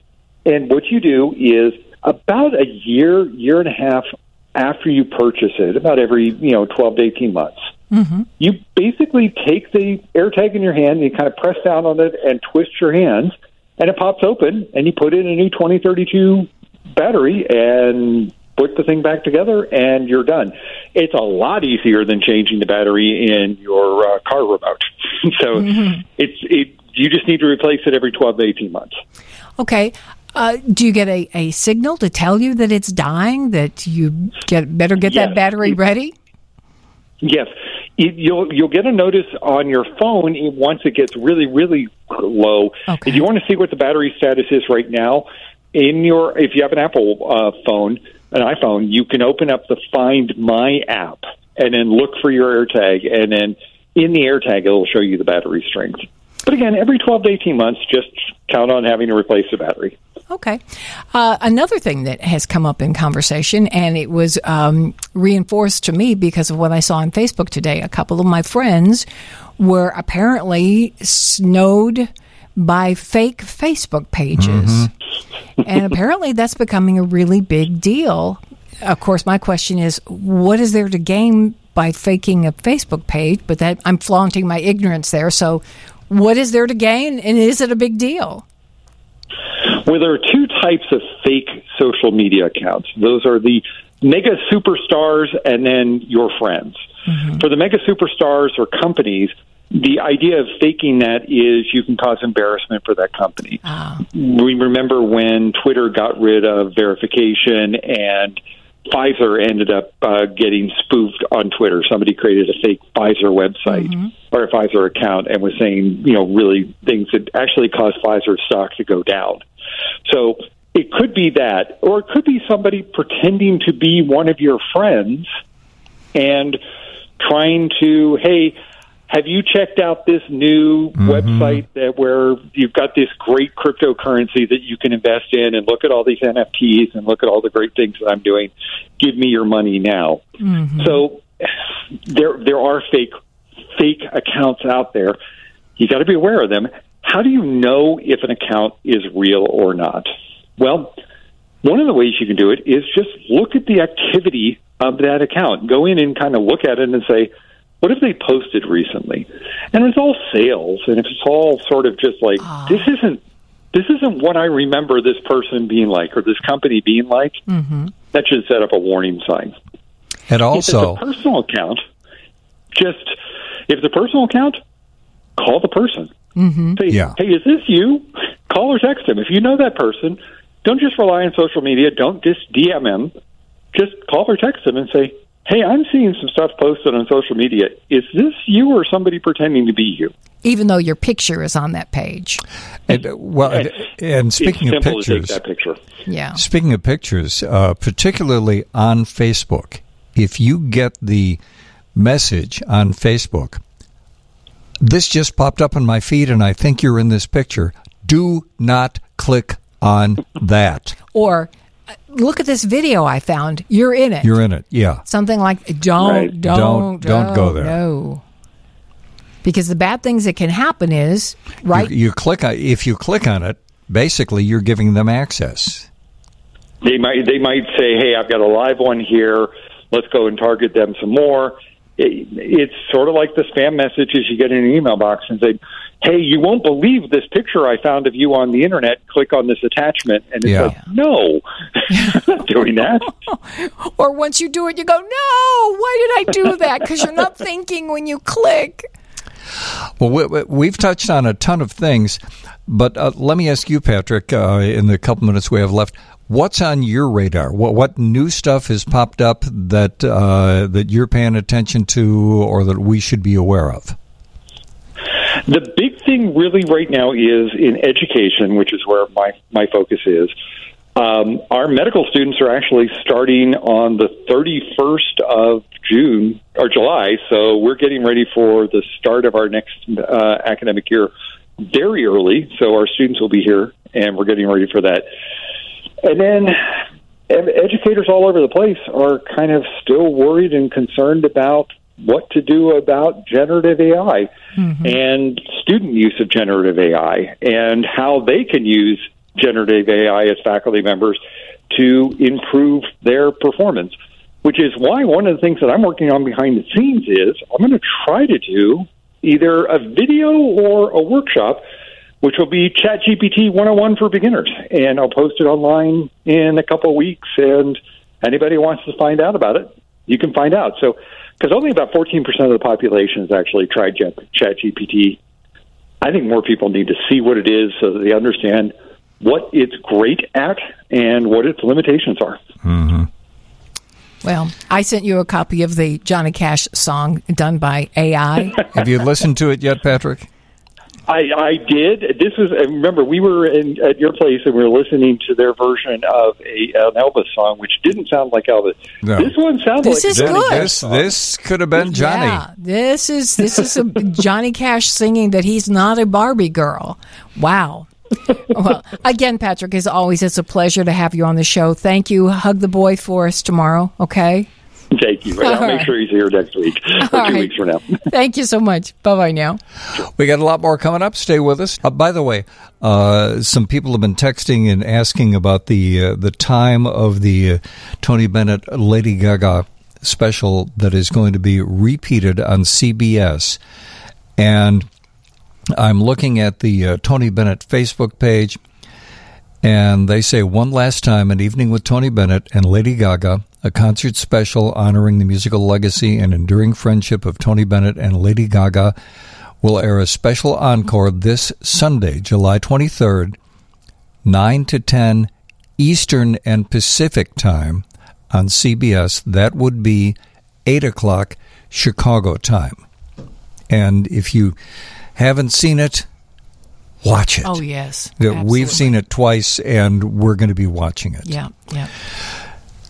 Now we would like to introduce a, a lady that we have been fortunate to to be friends with for, for many, many years. We first met her when she was introducing the United States to the extraordinary talent of Tommy Emmanuel. Uh, she has uh, been a uh, professional manager, representative of uh, of people in the entertainment field that you should know for a lot of lot of years. One of the hardest working people in show Yeah. I think. and she's on the road right now. She is Gina Mendello. Hi, Gina. Hi. Oh my goodness, I'm so happy to be talking to you. How have you been? Good? Great, great. Good, and good. You are traveling with Daniel Champagne these days, right? Yes, I am. I'm tonight we were in S- Seattle, Washington, and uh, we can, we went up against Taylor Swift, you know. You Wow. know? But um, we had a great show. It was a really good night, and uh, we're going to head to Spokane tomorrow. Yeah. And and we're going to be talking with uh, Daniel uh, in a couple of weeks too. Yes, you are. Yeah, um, he'll be coming over to the the space in Evanston on August 30th, and uh, and a bunch of Wisconsin dates before that. Yeah. Um, so he'll be up in your neck of the woods, and uh, um, I can't wait for you guys to talk to him. I think he's he's a lovely, lovely young man. He's fantastic. Now, we met him a few years back when he was with um, Muriel Anderson on her uh, home, right. on her homecoming night. Yeah. yeah, Yeah. And he blew everybody away. And I'm excited to say that apparently he's already selling out in spots up in Wisconsin. So if you have any interest in seeing him, you better get your tickets at Space in Evanston. And, and Space in Evanston is one of our absolute favorite. Favorite places. As we we describe it as one of the best listening rooms you Yes. will ever uh, see, hear, go, be there. Have you been there, Gina? Have you been to Space in Evanston? I I haven't actually been there. No, um, I was I've I've just been you know I was told go go get him into the space, and I did, and it worked. So Good. Good. you know, but I have been. Uh, because when I was around with Tommy, we were at Shank Hall in, in Milwaukee. Where Daniel's going to be there, and um, a place called the Bur Oak in Madison, um, and then a couple of littler places like the uh, La Crosse at the, at uh, the Maine and uh, Cafe Carp in Fort Atkinson. Oh, that's So, a that's you know- a good one in Fort Atkinson. Yeah, Yeah. yeah. They're great. We've been working with them for years, and they're they are so supportive of of artists. You know, I have another client, Gareth Pearson, who you'll be hearing about um, soon. Um, going there because he's going up to do some dates with Tommy up at uh, uh, Big Top Chautauqua. Ah. Now, some people are wondering, well, what the heck does this have to do with Tony Bennett? Well, that we, exactly. we we should back up and say that we just found out uh, within the past 24 hours that years ago I didn't know this part of your career that while you were uh, representing artists in Australia, that you spent a significant amount of time taking Tony Bennett around to various appearances. Uh, tell us about that. Well, I was the um, marketing manager for country, jazz, and children's music because they're all such similar genres. and um, and uh, uh, you know, if somebody in those genres came into town, I would be the one to take them around the country, take them to radio and television um, uh, interviews, and you know, set up set up uh, meetings with the Sony staff. And uh, you know, back in those days, we we were we all were you know, each branch had sales reps and a whole you know whole bunch of people on board. And uh, you know they might do in stores. They might do you know all kinds of different appearances. So i set all that up and got it all going and went with him. So i would travel stay in the same hotels and you know and um, meet up with him and take him everywhere. And uh, that's what i did during this tour. That is amazing. When you first found out that you were going to be uh, uh, handling Tony Bennett on that tour, what was your reaction? Were you intimidated, and what was it like when you first met him? Well, it, it, I wasn't intimidated really because I mean, working at Sony Music at that time in international artist marketing, we were taking you know Springsteen on boat cruises and Celine Dion on events, and I mean, there was a lot going on. But I was excited to meet him because mainly because of um, my family history in New York in the music business and. um you know, it, it's like it's just kind of like made me feel very, you know, very close to home. Mm-hmm. Um, and it, what it was like was just it was such an honor because everybody who met him and everything we did was like, oh my God, this legend is coming in. Oh. You know, Yeah. um, it, you know, everybody was so in awe of him, and he was such a sweet man. He was just the sweetest man.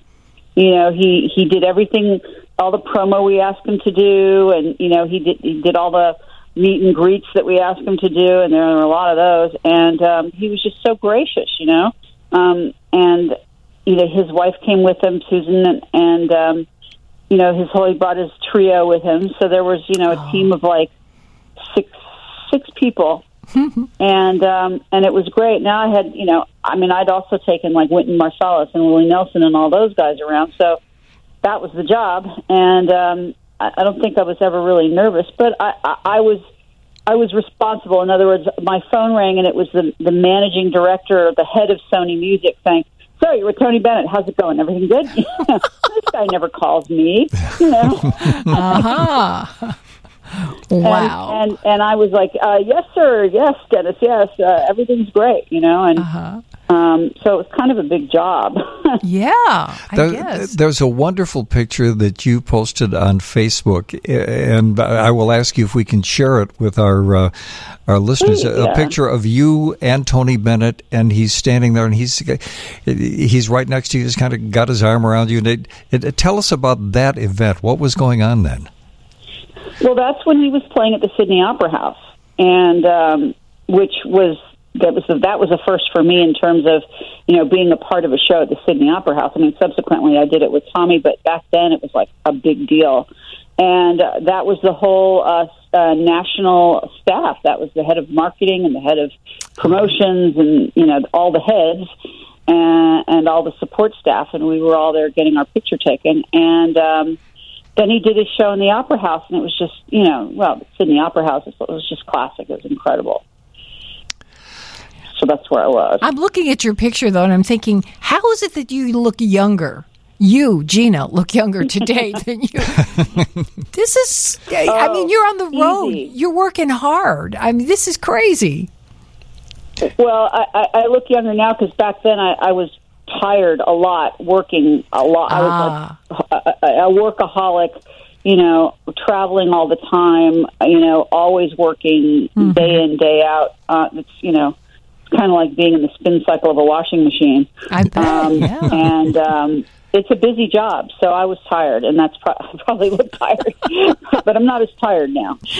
Anytime we were lucky enough to see Tony Bennett, and we saw him several times at Ravinia, as we've said before, his performances were standalone highlights of our concert going experience. There, there was just something about Tony Bennett on stage that was another level. And uh, we're talking with Gina Mendello, uh, who has handled any of a number of performers around the world. And and Gina, I wonder. Uh, I use the the phrase "stand alone," and you have seen and worked with some of the world's best performers. What was your reaction the first time you witnessed Tony Bennett on stage and his impact on an audience? Oh, just the just the sheer, you know, professionalism and uh, just the beauty of his voice and he's like the one of the last of the great crooners you know the the sinatras and vic damone and and you know all those greats he was he was young younger than a lot of them uh, that had have since since passed on but you know that era of that required the utmost knowledge of m- music and skill and vocal training. You know, he he wasn't faking it. He was he was highly a highly trained vocalist, and and that's not easy. Um, and it was it was just very clear, and and everybody knew the songs and reminisced, and it took everybody back to a time, you know, an early time in their lives, um, you know, when it was just another era, you know. Um, and he just he, I don't know he just really captured everyone's heart. And the beauty of uh, Tony Bennett with the Lady Gaga, and the reason we, we keep telling people they should watch this this this concert, this rebroadcast uh, later tonight, is the fact that it brought a younger audience to him. That was so Well, cool. Well, he also did stuff with um, k.d. lang, uh, and he did the Sure. MTV Unplugged with her. That's right. So he was always. That's the cool thing about Tony. He was always uh, re, um, what's the word? Just remaking himself. Like, oh, let's try something different now. Mm-hmm. You know. but he, he wasn't going to do rock and roll. Standards. he because we were talking to a friend earlier who said that he was in a press conference with Tony when Tony was asked about would he ever consider doing rock and roll, and he's like. Really, and it really set. You could tell that the the vibe in the room was a little tense because he didn't even like that question. And, and and our friend who's a reporter said, you know, I I was the next person to ask a question. I thought it, it better be good because he's not happy because he's not interested in doing rock and roll. And at that point, he'd come off a very successful Right. duets album, and yeah, he, he wasn't interested in doing Amy Winehouse's songs. He wanted to keep doing his songs, but in his way with these people. And- And talking about uh, Tony Bennett doing duets, with all due respect to Frank Sinatra, who I love, Frank Sinatra's duets albums, Frank was not in the same room at the same time as his partners on those albums.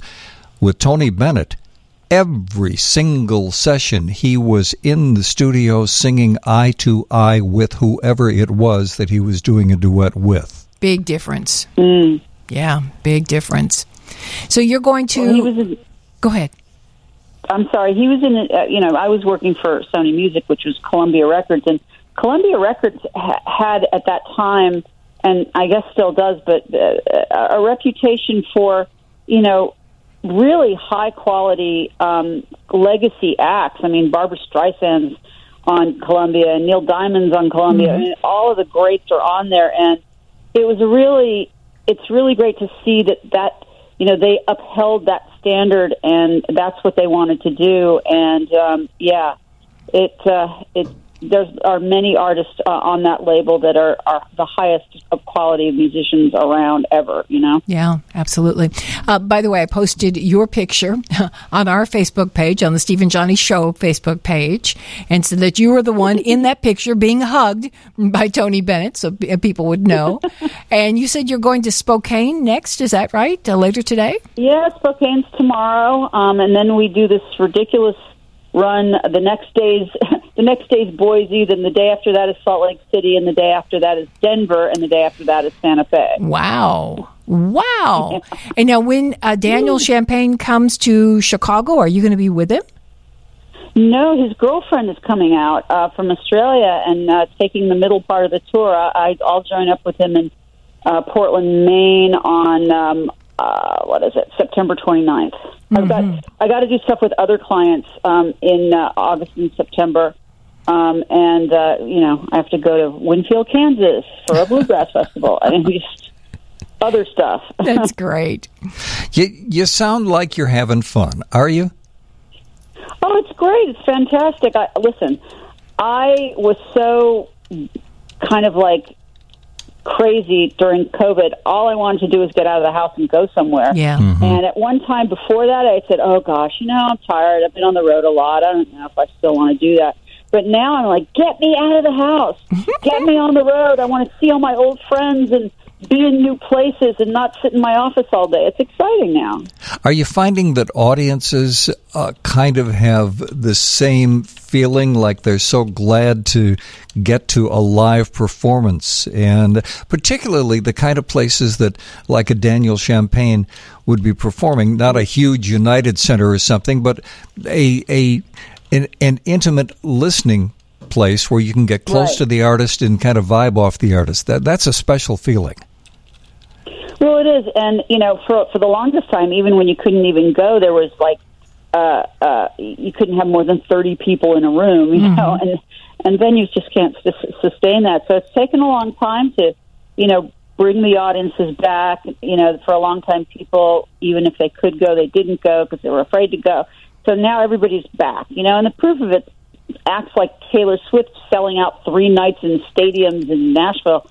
I mean, people are back; they're definitely back. Did Yeah. you see the uh, this figure just came out within the past 24 hours that it looks like Taylor Swift's tour will generate over a billion that's with a B dollars. Good good for her. Oh yeah. She's a she is a one smart woman. I tell you what. Yeah, She, sing she it. drives the ship on that one. And uh, yeah, I mean everybody. If you're if you're a Swiftie, you're going to this show, and and you'll. I don't know what people are doing to get these tickets. Apparently, they're in the thousands. And you know what are they doing? Selling their cars? I don't understand. Probably. a lot of money to go to these shows. You know? Yeah, and we've got that happening this weekend with Beyonce, and you know some of the street price tickets, uh, the street Oh, they're crazy. ticket prices are What like two thousand like, dollars. Yeah. two thousand dollars, and it rained on top of that, and you had to wear a baggie over your cool outfit. you know that would really hurt. well, Gina, The only time I've done anything like that is I, I bought tickets to Barbra Streisand in Brooklyn um, to see that show. That was pricey, but what the heck, it's Barbara. that's all right. Yeah, Gina, it's always a pleasure to catch up with you. Thank you for joining us on the radio tonight. Well, thank you for having me, and it's so great to talk to you guys. I've missed you, and I, I want to get up in that direction soon just just to see you. Good. I hope you do. Be safe. Travel well. Thanks a lot, Thank Gina. you. Love Thanks you. a lot. Have a good have a good night. Bye bye now. She is a very special person. Again, we met Gina uh, first with uh, Tommy Emmanuel years ago. Without Gina Mendello, you wouldn't know about Tommy Emmanuel today. Okay, we got a lot coming up. Stay with us. Lady Gaga and Tony Bennett. The special is going to be rerun tonight, Sunday night, 8 o'clock Chicago time on Channel 2. And I'll have a box of Kleenex with me while I'm watching it. Yeah. Because uh, it was, um, what was the, the show most recently when they were performing together and he would look at her and you could, you, and, she even talked about the fact that she was not convinced that he knew who she was backstage. Well, that, that was It was in that? that, okay. that show because there, there's the moment in the show yes. What- and I'm, spoiler alert, uh, watch it anyway. There's a moment where Tony has been on stage performing, Yeah. and Lady Gaga is at the corner of the stage, and she's starting to come out. And this is when he was dealing with Alzheimer's. But he looks over, he sees her, his face lights up, and he says, Lady Gaga! And you can see her reaction to the fact that she was recognized by him. Yeah, I, I mean, it's it's a moment. It is. And I probably forgot it was in that show because when I think about the two of them, I get teary because I can recall that look on her face was, oh my God, he knows it's me. we're okay. They were so good for each other. Oh, do you remember the CBS Sunday Morning feature that they did, where they showed that um, where they lived in New York, they Mm-hmm. could literally look across Central Park and see each other's um, residences, Yeah. and she would be painting, and it was because of him that she started seriously painting. Mm-hmm. And some of her work was fantastic. Of course, his was outstanding. I mean, he was blessed not only with the voice and the interpretation, Yeah. but an artist on top of that. But I love, I, I hope that CBS Sunday Morning replays that tomorrow because that was a great Today. feature. Today, yes. I, thank you. Some unfinished business. Yes. We often find ourselves at this time of the morning saying, oh, there are things that we didn't get to. And you would think with a five Yes. bleeping hour show uh, that we'd get to everything. No, we come in here with a, a list of things, and each each week we Um, go see. home and we say, "Oh, we didn't get to blah blah blah blah blah blah Let me, blah." let me look at this, this list we have here. Why do you staple my And yes, we have an because you're the one who tells me to staple them. I don't staple mine. You say I want mine stapled. Okay. Tony Bennett, check. Beyonce, check. Well, the news did cover Pat Hughes going into the Hall of Fame. Yeah. And I'm so How happy. How cool for I'm Pat so, Hughes. Yeah, I'm so happy. Yeah, he's with another radio station right now, but, but Pat Hughes is so cool. And he was here forever. That's Yeah. how we all got to know him and love him. He he so deserved that award. Oh, darn. We didn't have any time to talk about the accordion convention. Oh, gosh. Didn't you say that's going on this weekend? I think it uh, wraps up tomorrow. Today. Today, yeah, you're right. Uh, okay. Uh, the one thing that we did not get to was something that had come up in our Facebook page in our announcement of what was going to be happening on the show tonight. A listener by the name of Marilyn Zilka said, Johnnie, can you please give us an update on your PRP injection? And I think I did that about this time a couple of weeks ago because somebody else said, Can you tell us what your experience has been with your PRP injection? and we should back up and say that for roughly the past uh, year and a half, two years, you've been dealing with a torn rotator. 80, 87% tear. Yeah. I'm not sure how they figure that out, but a um, substantial tear, 87% tear in my left shoulder. And the pain was constantly there. It's like just a toothache that you can't make go away. You can take Tylenol and it kind of tamps down the pain, but it's still there. You, you'd done uh, the physical therapy and everything, and it was Seven getting months. close to the point where surgery was going to be an option. But fortunately, you had a very, very, very smart doctor who said, before surgery, think about. PRP, which is platelet rich plasma. And it is an injection. I foolishly went in thinking that it was a shot, but it's an injection of your own plasma, which is now platelet rich. So they, they take the blood, it goes into a machine, it gets shaken up for about 20 minutes, and then they get the vials ready. And without any, no lidocaine, no pain meds, they start the injections. And using an ultrasound, she was able to see exactly where she wanted to inject the plasma rich, the platelet rich plasma. And yeah, I'm not going to lie, it hurt. It was one of those. By the time she was on the third vial, I'm like, I think I'm done. I think I'm going to be fine. But we finished it up. And And you come walking out to the car with your arm in a sling. And when I left you, I said, I'm just going to have a shot. I'll be out in a few minutes. So, roughly an hour later, was an hour and 20 minutes later, I come walking out and I'm baby, I'm holding my arm because it's mm-hmm. in a sling because it felt really weird. I didn't have any pain. It just felt weird. And, and you I, said it felt heavy. it felt so heavy and I didn't have any pain. I can't say I had any pain from the injections afterwards. I was warned that it could be very painful. In fact, I was given pain meds. And didn't the doctor say it felt heavy because the platelets, are- Because of the- it- the of the- blood is so rich that it actually makes that area feel heavier? Well, no, actually, she said it's the weight of, of the liquid that's in there. She said, I'm going to keep it simple for you. She said, You're not imagining it. It does feel heavy because it is hmm. heavier, but that's going to go away. And she said, And the pain will go go away in three to seven days. Well, I never had any pain. I never had to take pain meds. I was very fortunate. And within 48 hours, I said, Oh my, look, I can extend my arm. It had been frozen. I can raise my arm. I can get dressed without doing these crazy twists and turns and turning myself into a pretzel. Excuse me, I got excited and I'm starting to cough.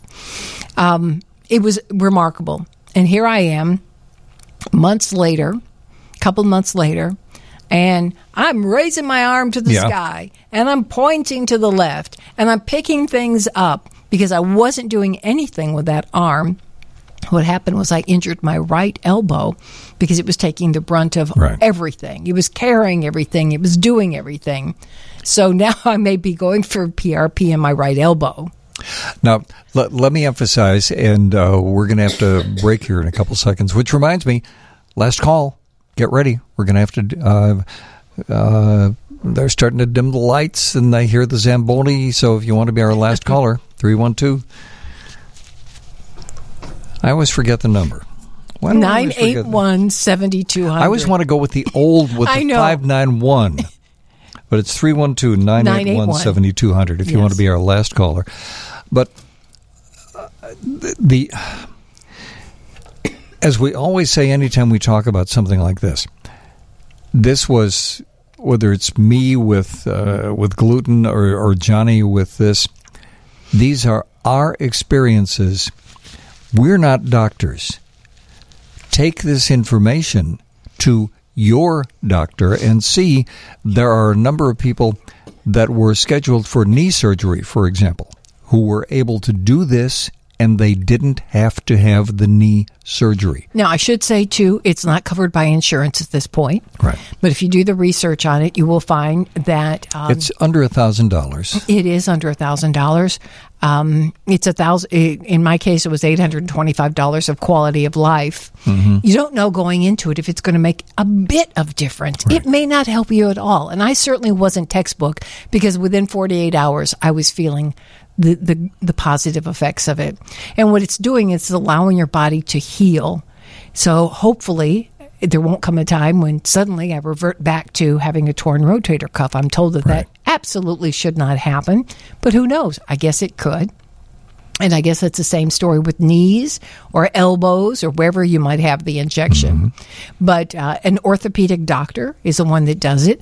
And Marilyn um, uh, made me think that she's actually scheduled to have the procedure, the injection. She was just curious as to what my experience has been. So, Marilyn, if you're listening, I hope yours works out as well as mine did. And and Marilyn, please stay in touch with us and Yeah. let us know uh, how it works out for you. And Yeah. and again, we just we're not doctors. We just share this information in case you might want to take this information to your medical professional and say, "What do you think? Would Yeah. this help me?" Yeah. And, And I guess- hopefully it will. all orthopedic doctors are not doing it. So if yours doesn't, don't be discouraged. There are plenty of doctors in Chicago, Right. Legitimate mainstream doctors that are in fact doing it. Yeah, this think- is not quack medicine. no, and I think a lot of them are not doing it because it requires some special equipment. Mm-hmm. And, um, uh, you know, again, if you're going down this road, I pray that you are as lucky as I've Yeah. been so far. Because I mean,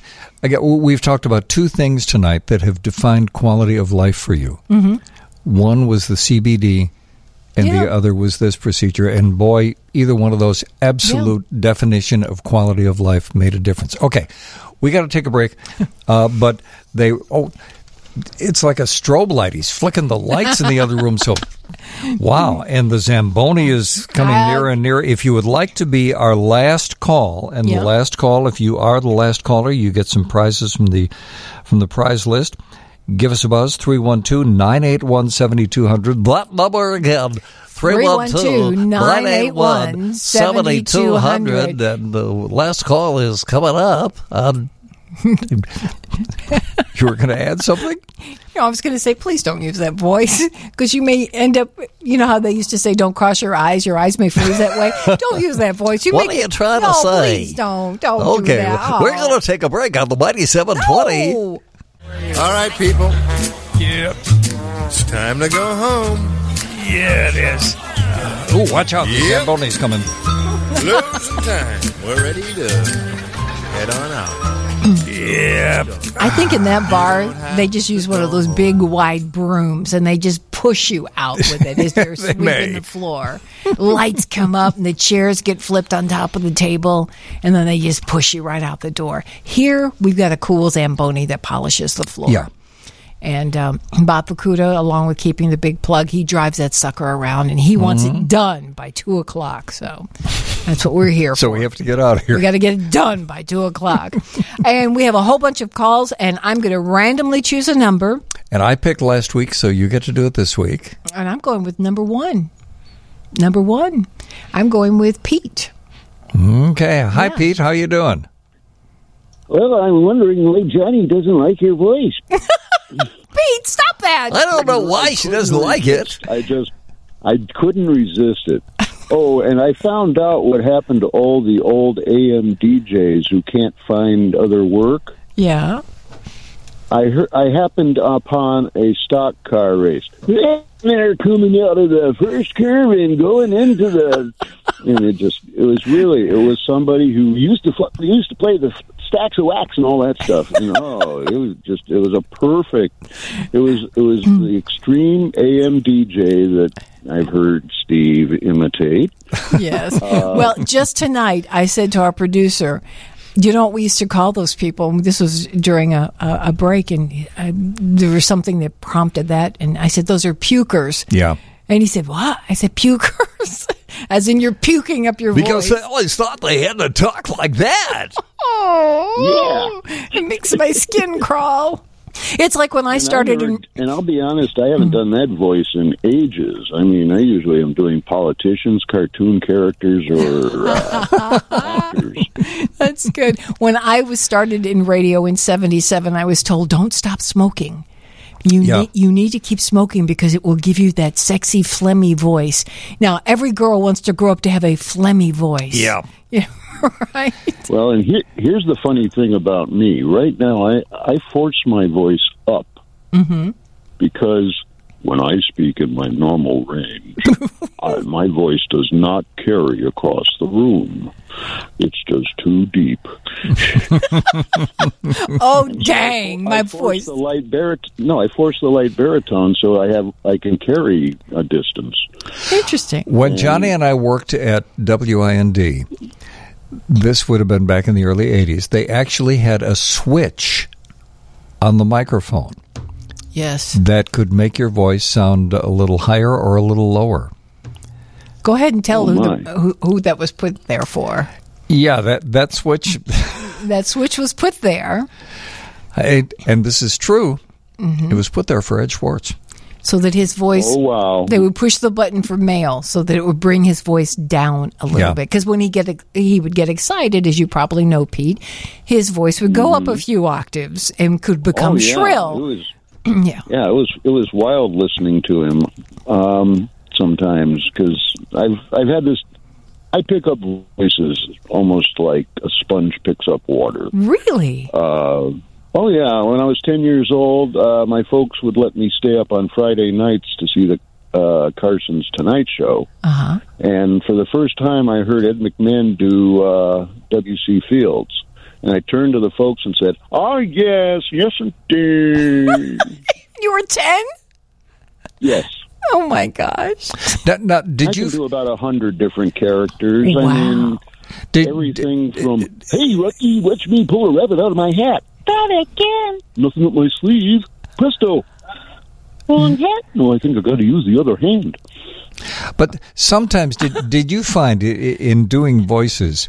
Did you find that sometimes it was easier, as you said, you watched Ed McMahon do W.C. Fields. Did you find that it was easier to watch someone doing an imitation than take their imitation and actually get closer to the original sound of the voice? It was easier sometimes to learn a voice from somebody imitating it. Mm-hmm. That was like uh, Charlie Callas taught me something when he was on the Carson show. Him, again, Johnny had this repertoire, this incredible corral of, of voice actors that he mm-hmm. called upon and such. But when Charlie Callas w- was talking to Johnny, he said that the way he would get into Boris Karloff was, but initially was by sta saying the word antipostal. Oh, I could see that. Oh. Yeah. and so doing doing Boris became very easy for me. There are especially when I, especially if I sit down with the the book How the Grinch Stole Christmas, because I can do the entire the entire thing, all three voices. Oh my gosh. Boris, Boris, uh, Cindy Lou Who, who was done by Mary, and I can't think of her last name. She also did Rocky and Sherman, Okay. and uh, and of course the singer, Thurl Ravenscroft. Hmm. Oh, I haven't heard that name in years. Wow. Well, we we all know everybody who was going who. Well, we all know him from telling about Frosted Fra- Flakes being great, but he's the one who gave us "You're a mean one, Mister Grinch," mm-hmm. and on and on. Wow. I, I can't really do the whole song without having a copy of the lyrics in front of me because I always get the verses mixed up. There, But, there yeah, are so many too. there's so many Everybody. interesting vocal tricks. But one of the, the craziest ones that I ever heard, and, and this involved a singer, Elvis, doing the hmm, song Thank you Surrender. Mm-hmm. He was doing the song Surrender, and one of the guys in the Jordanaires gave Elvis a tip because they he had to take that song and do it in parts because the the, the vocal uh, performance was so demanding. And on the very end of the song where uh, he goes real high, my love, won't wait," and he couldn't get that. And the guy from the Jordanaires, I think his name was Ray. Oh, I forget his last name. Anyhow, he he took Elvis aside and he said, "When you're doing that," he said, "inhale, and then pretend that you're going to throw up." Oh. And literally, that's if you listen to how Elvis phrases "my love." He's just throwing it up. That that's how he finally got that, and it worked. Wow. Oh yeah, it's uh, going going high high range. Uh, it's difficult, especially when you're a bass like I am by nature. But still, you know, I drop. I could drop right into Rocky or Yes, Mr. Peabody. I mean, you know, but uh, Okay. with- Well, with, you- with your expertise in radio, obviously you know that we're going to run out of time. so before we do that, we're, going to put you on hold and get all of your personal information. including your phone number, because we're going to get back in touch with you because you're going to get your very own WGN retro T-shirt and your American Weathermakers desktop weather station. Thank you so much, and thanks. Uh, we want to say thanks to everybody here, including Julian on the other side of the glass, Yeah. and Ron and Gabe in the newsroom, and Bob and, Brett. And Gabe, you, you get to blame Pete for, for being late with the news. but and theoretically, we'll be back here next week. Thank you guys so much for hanging out with us.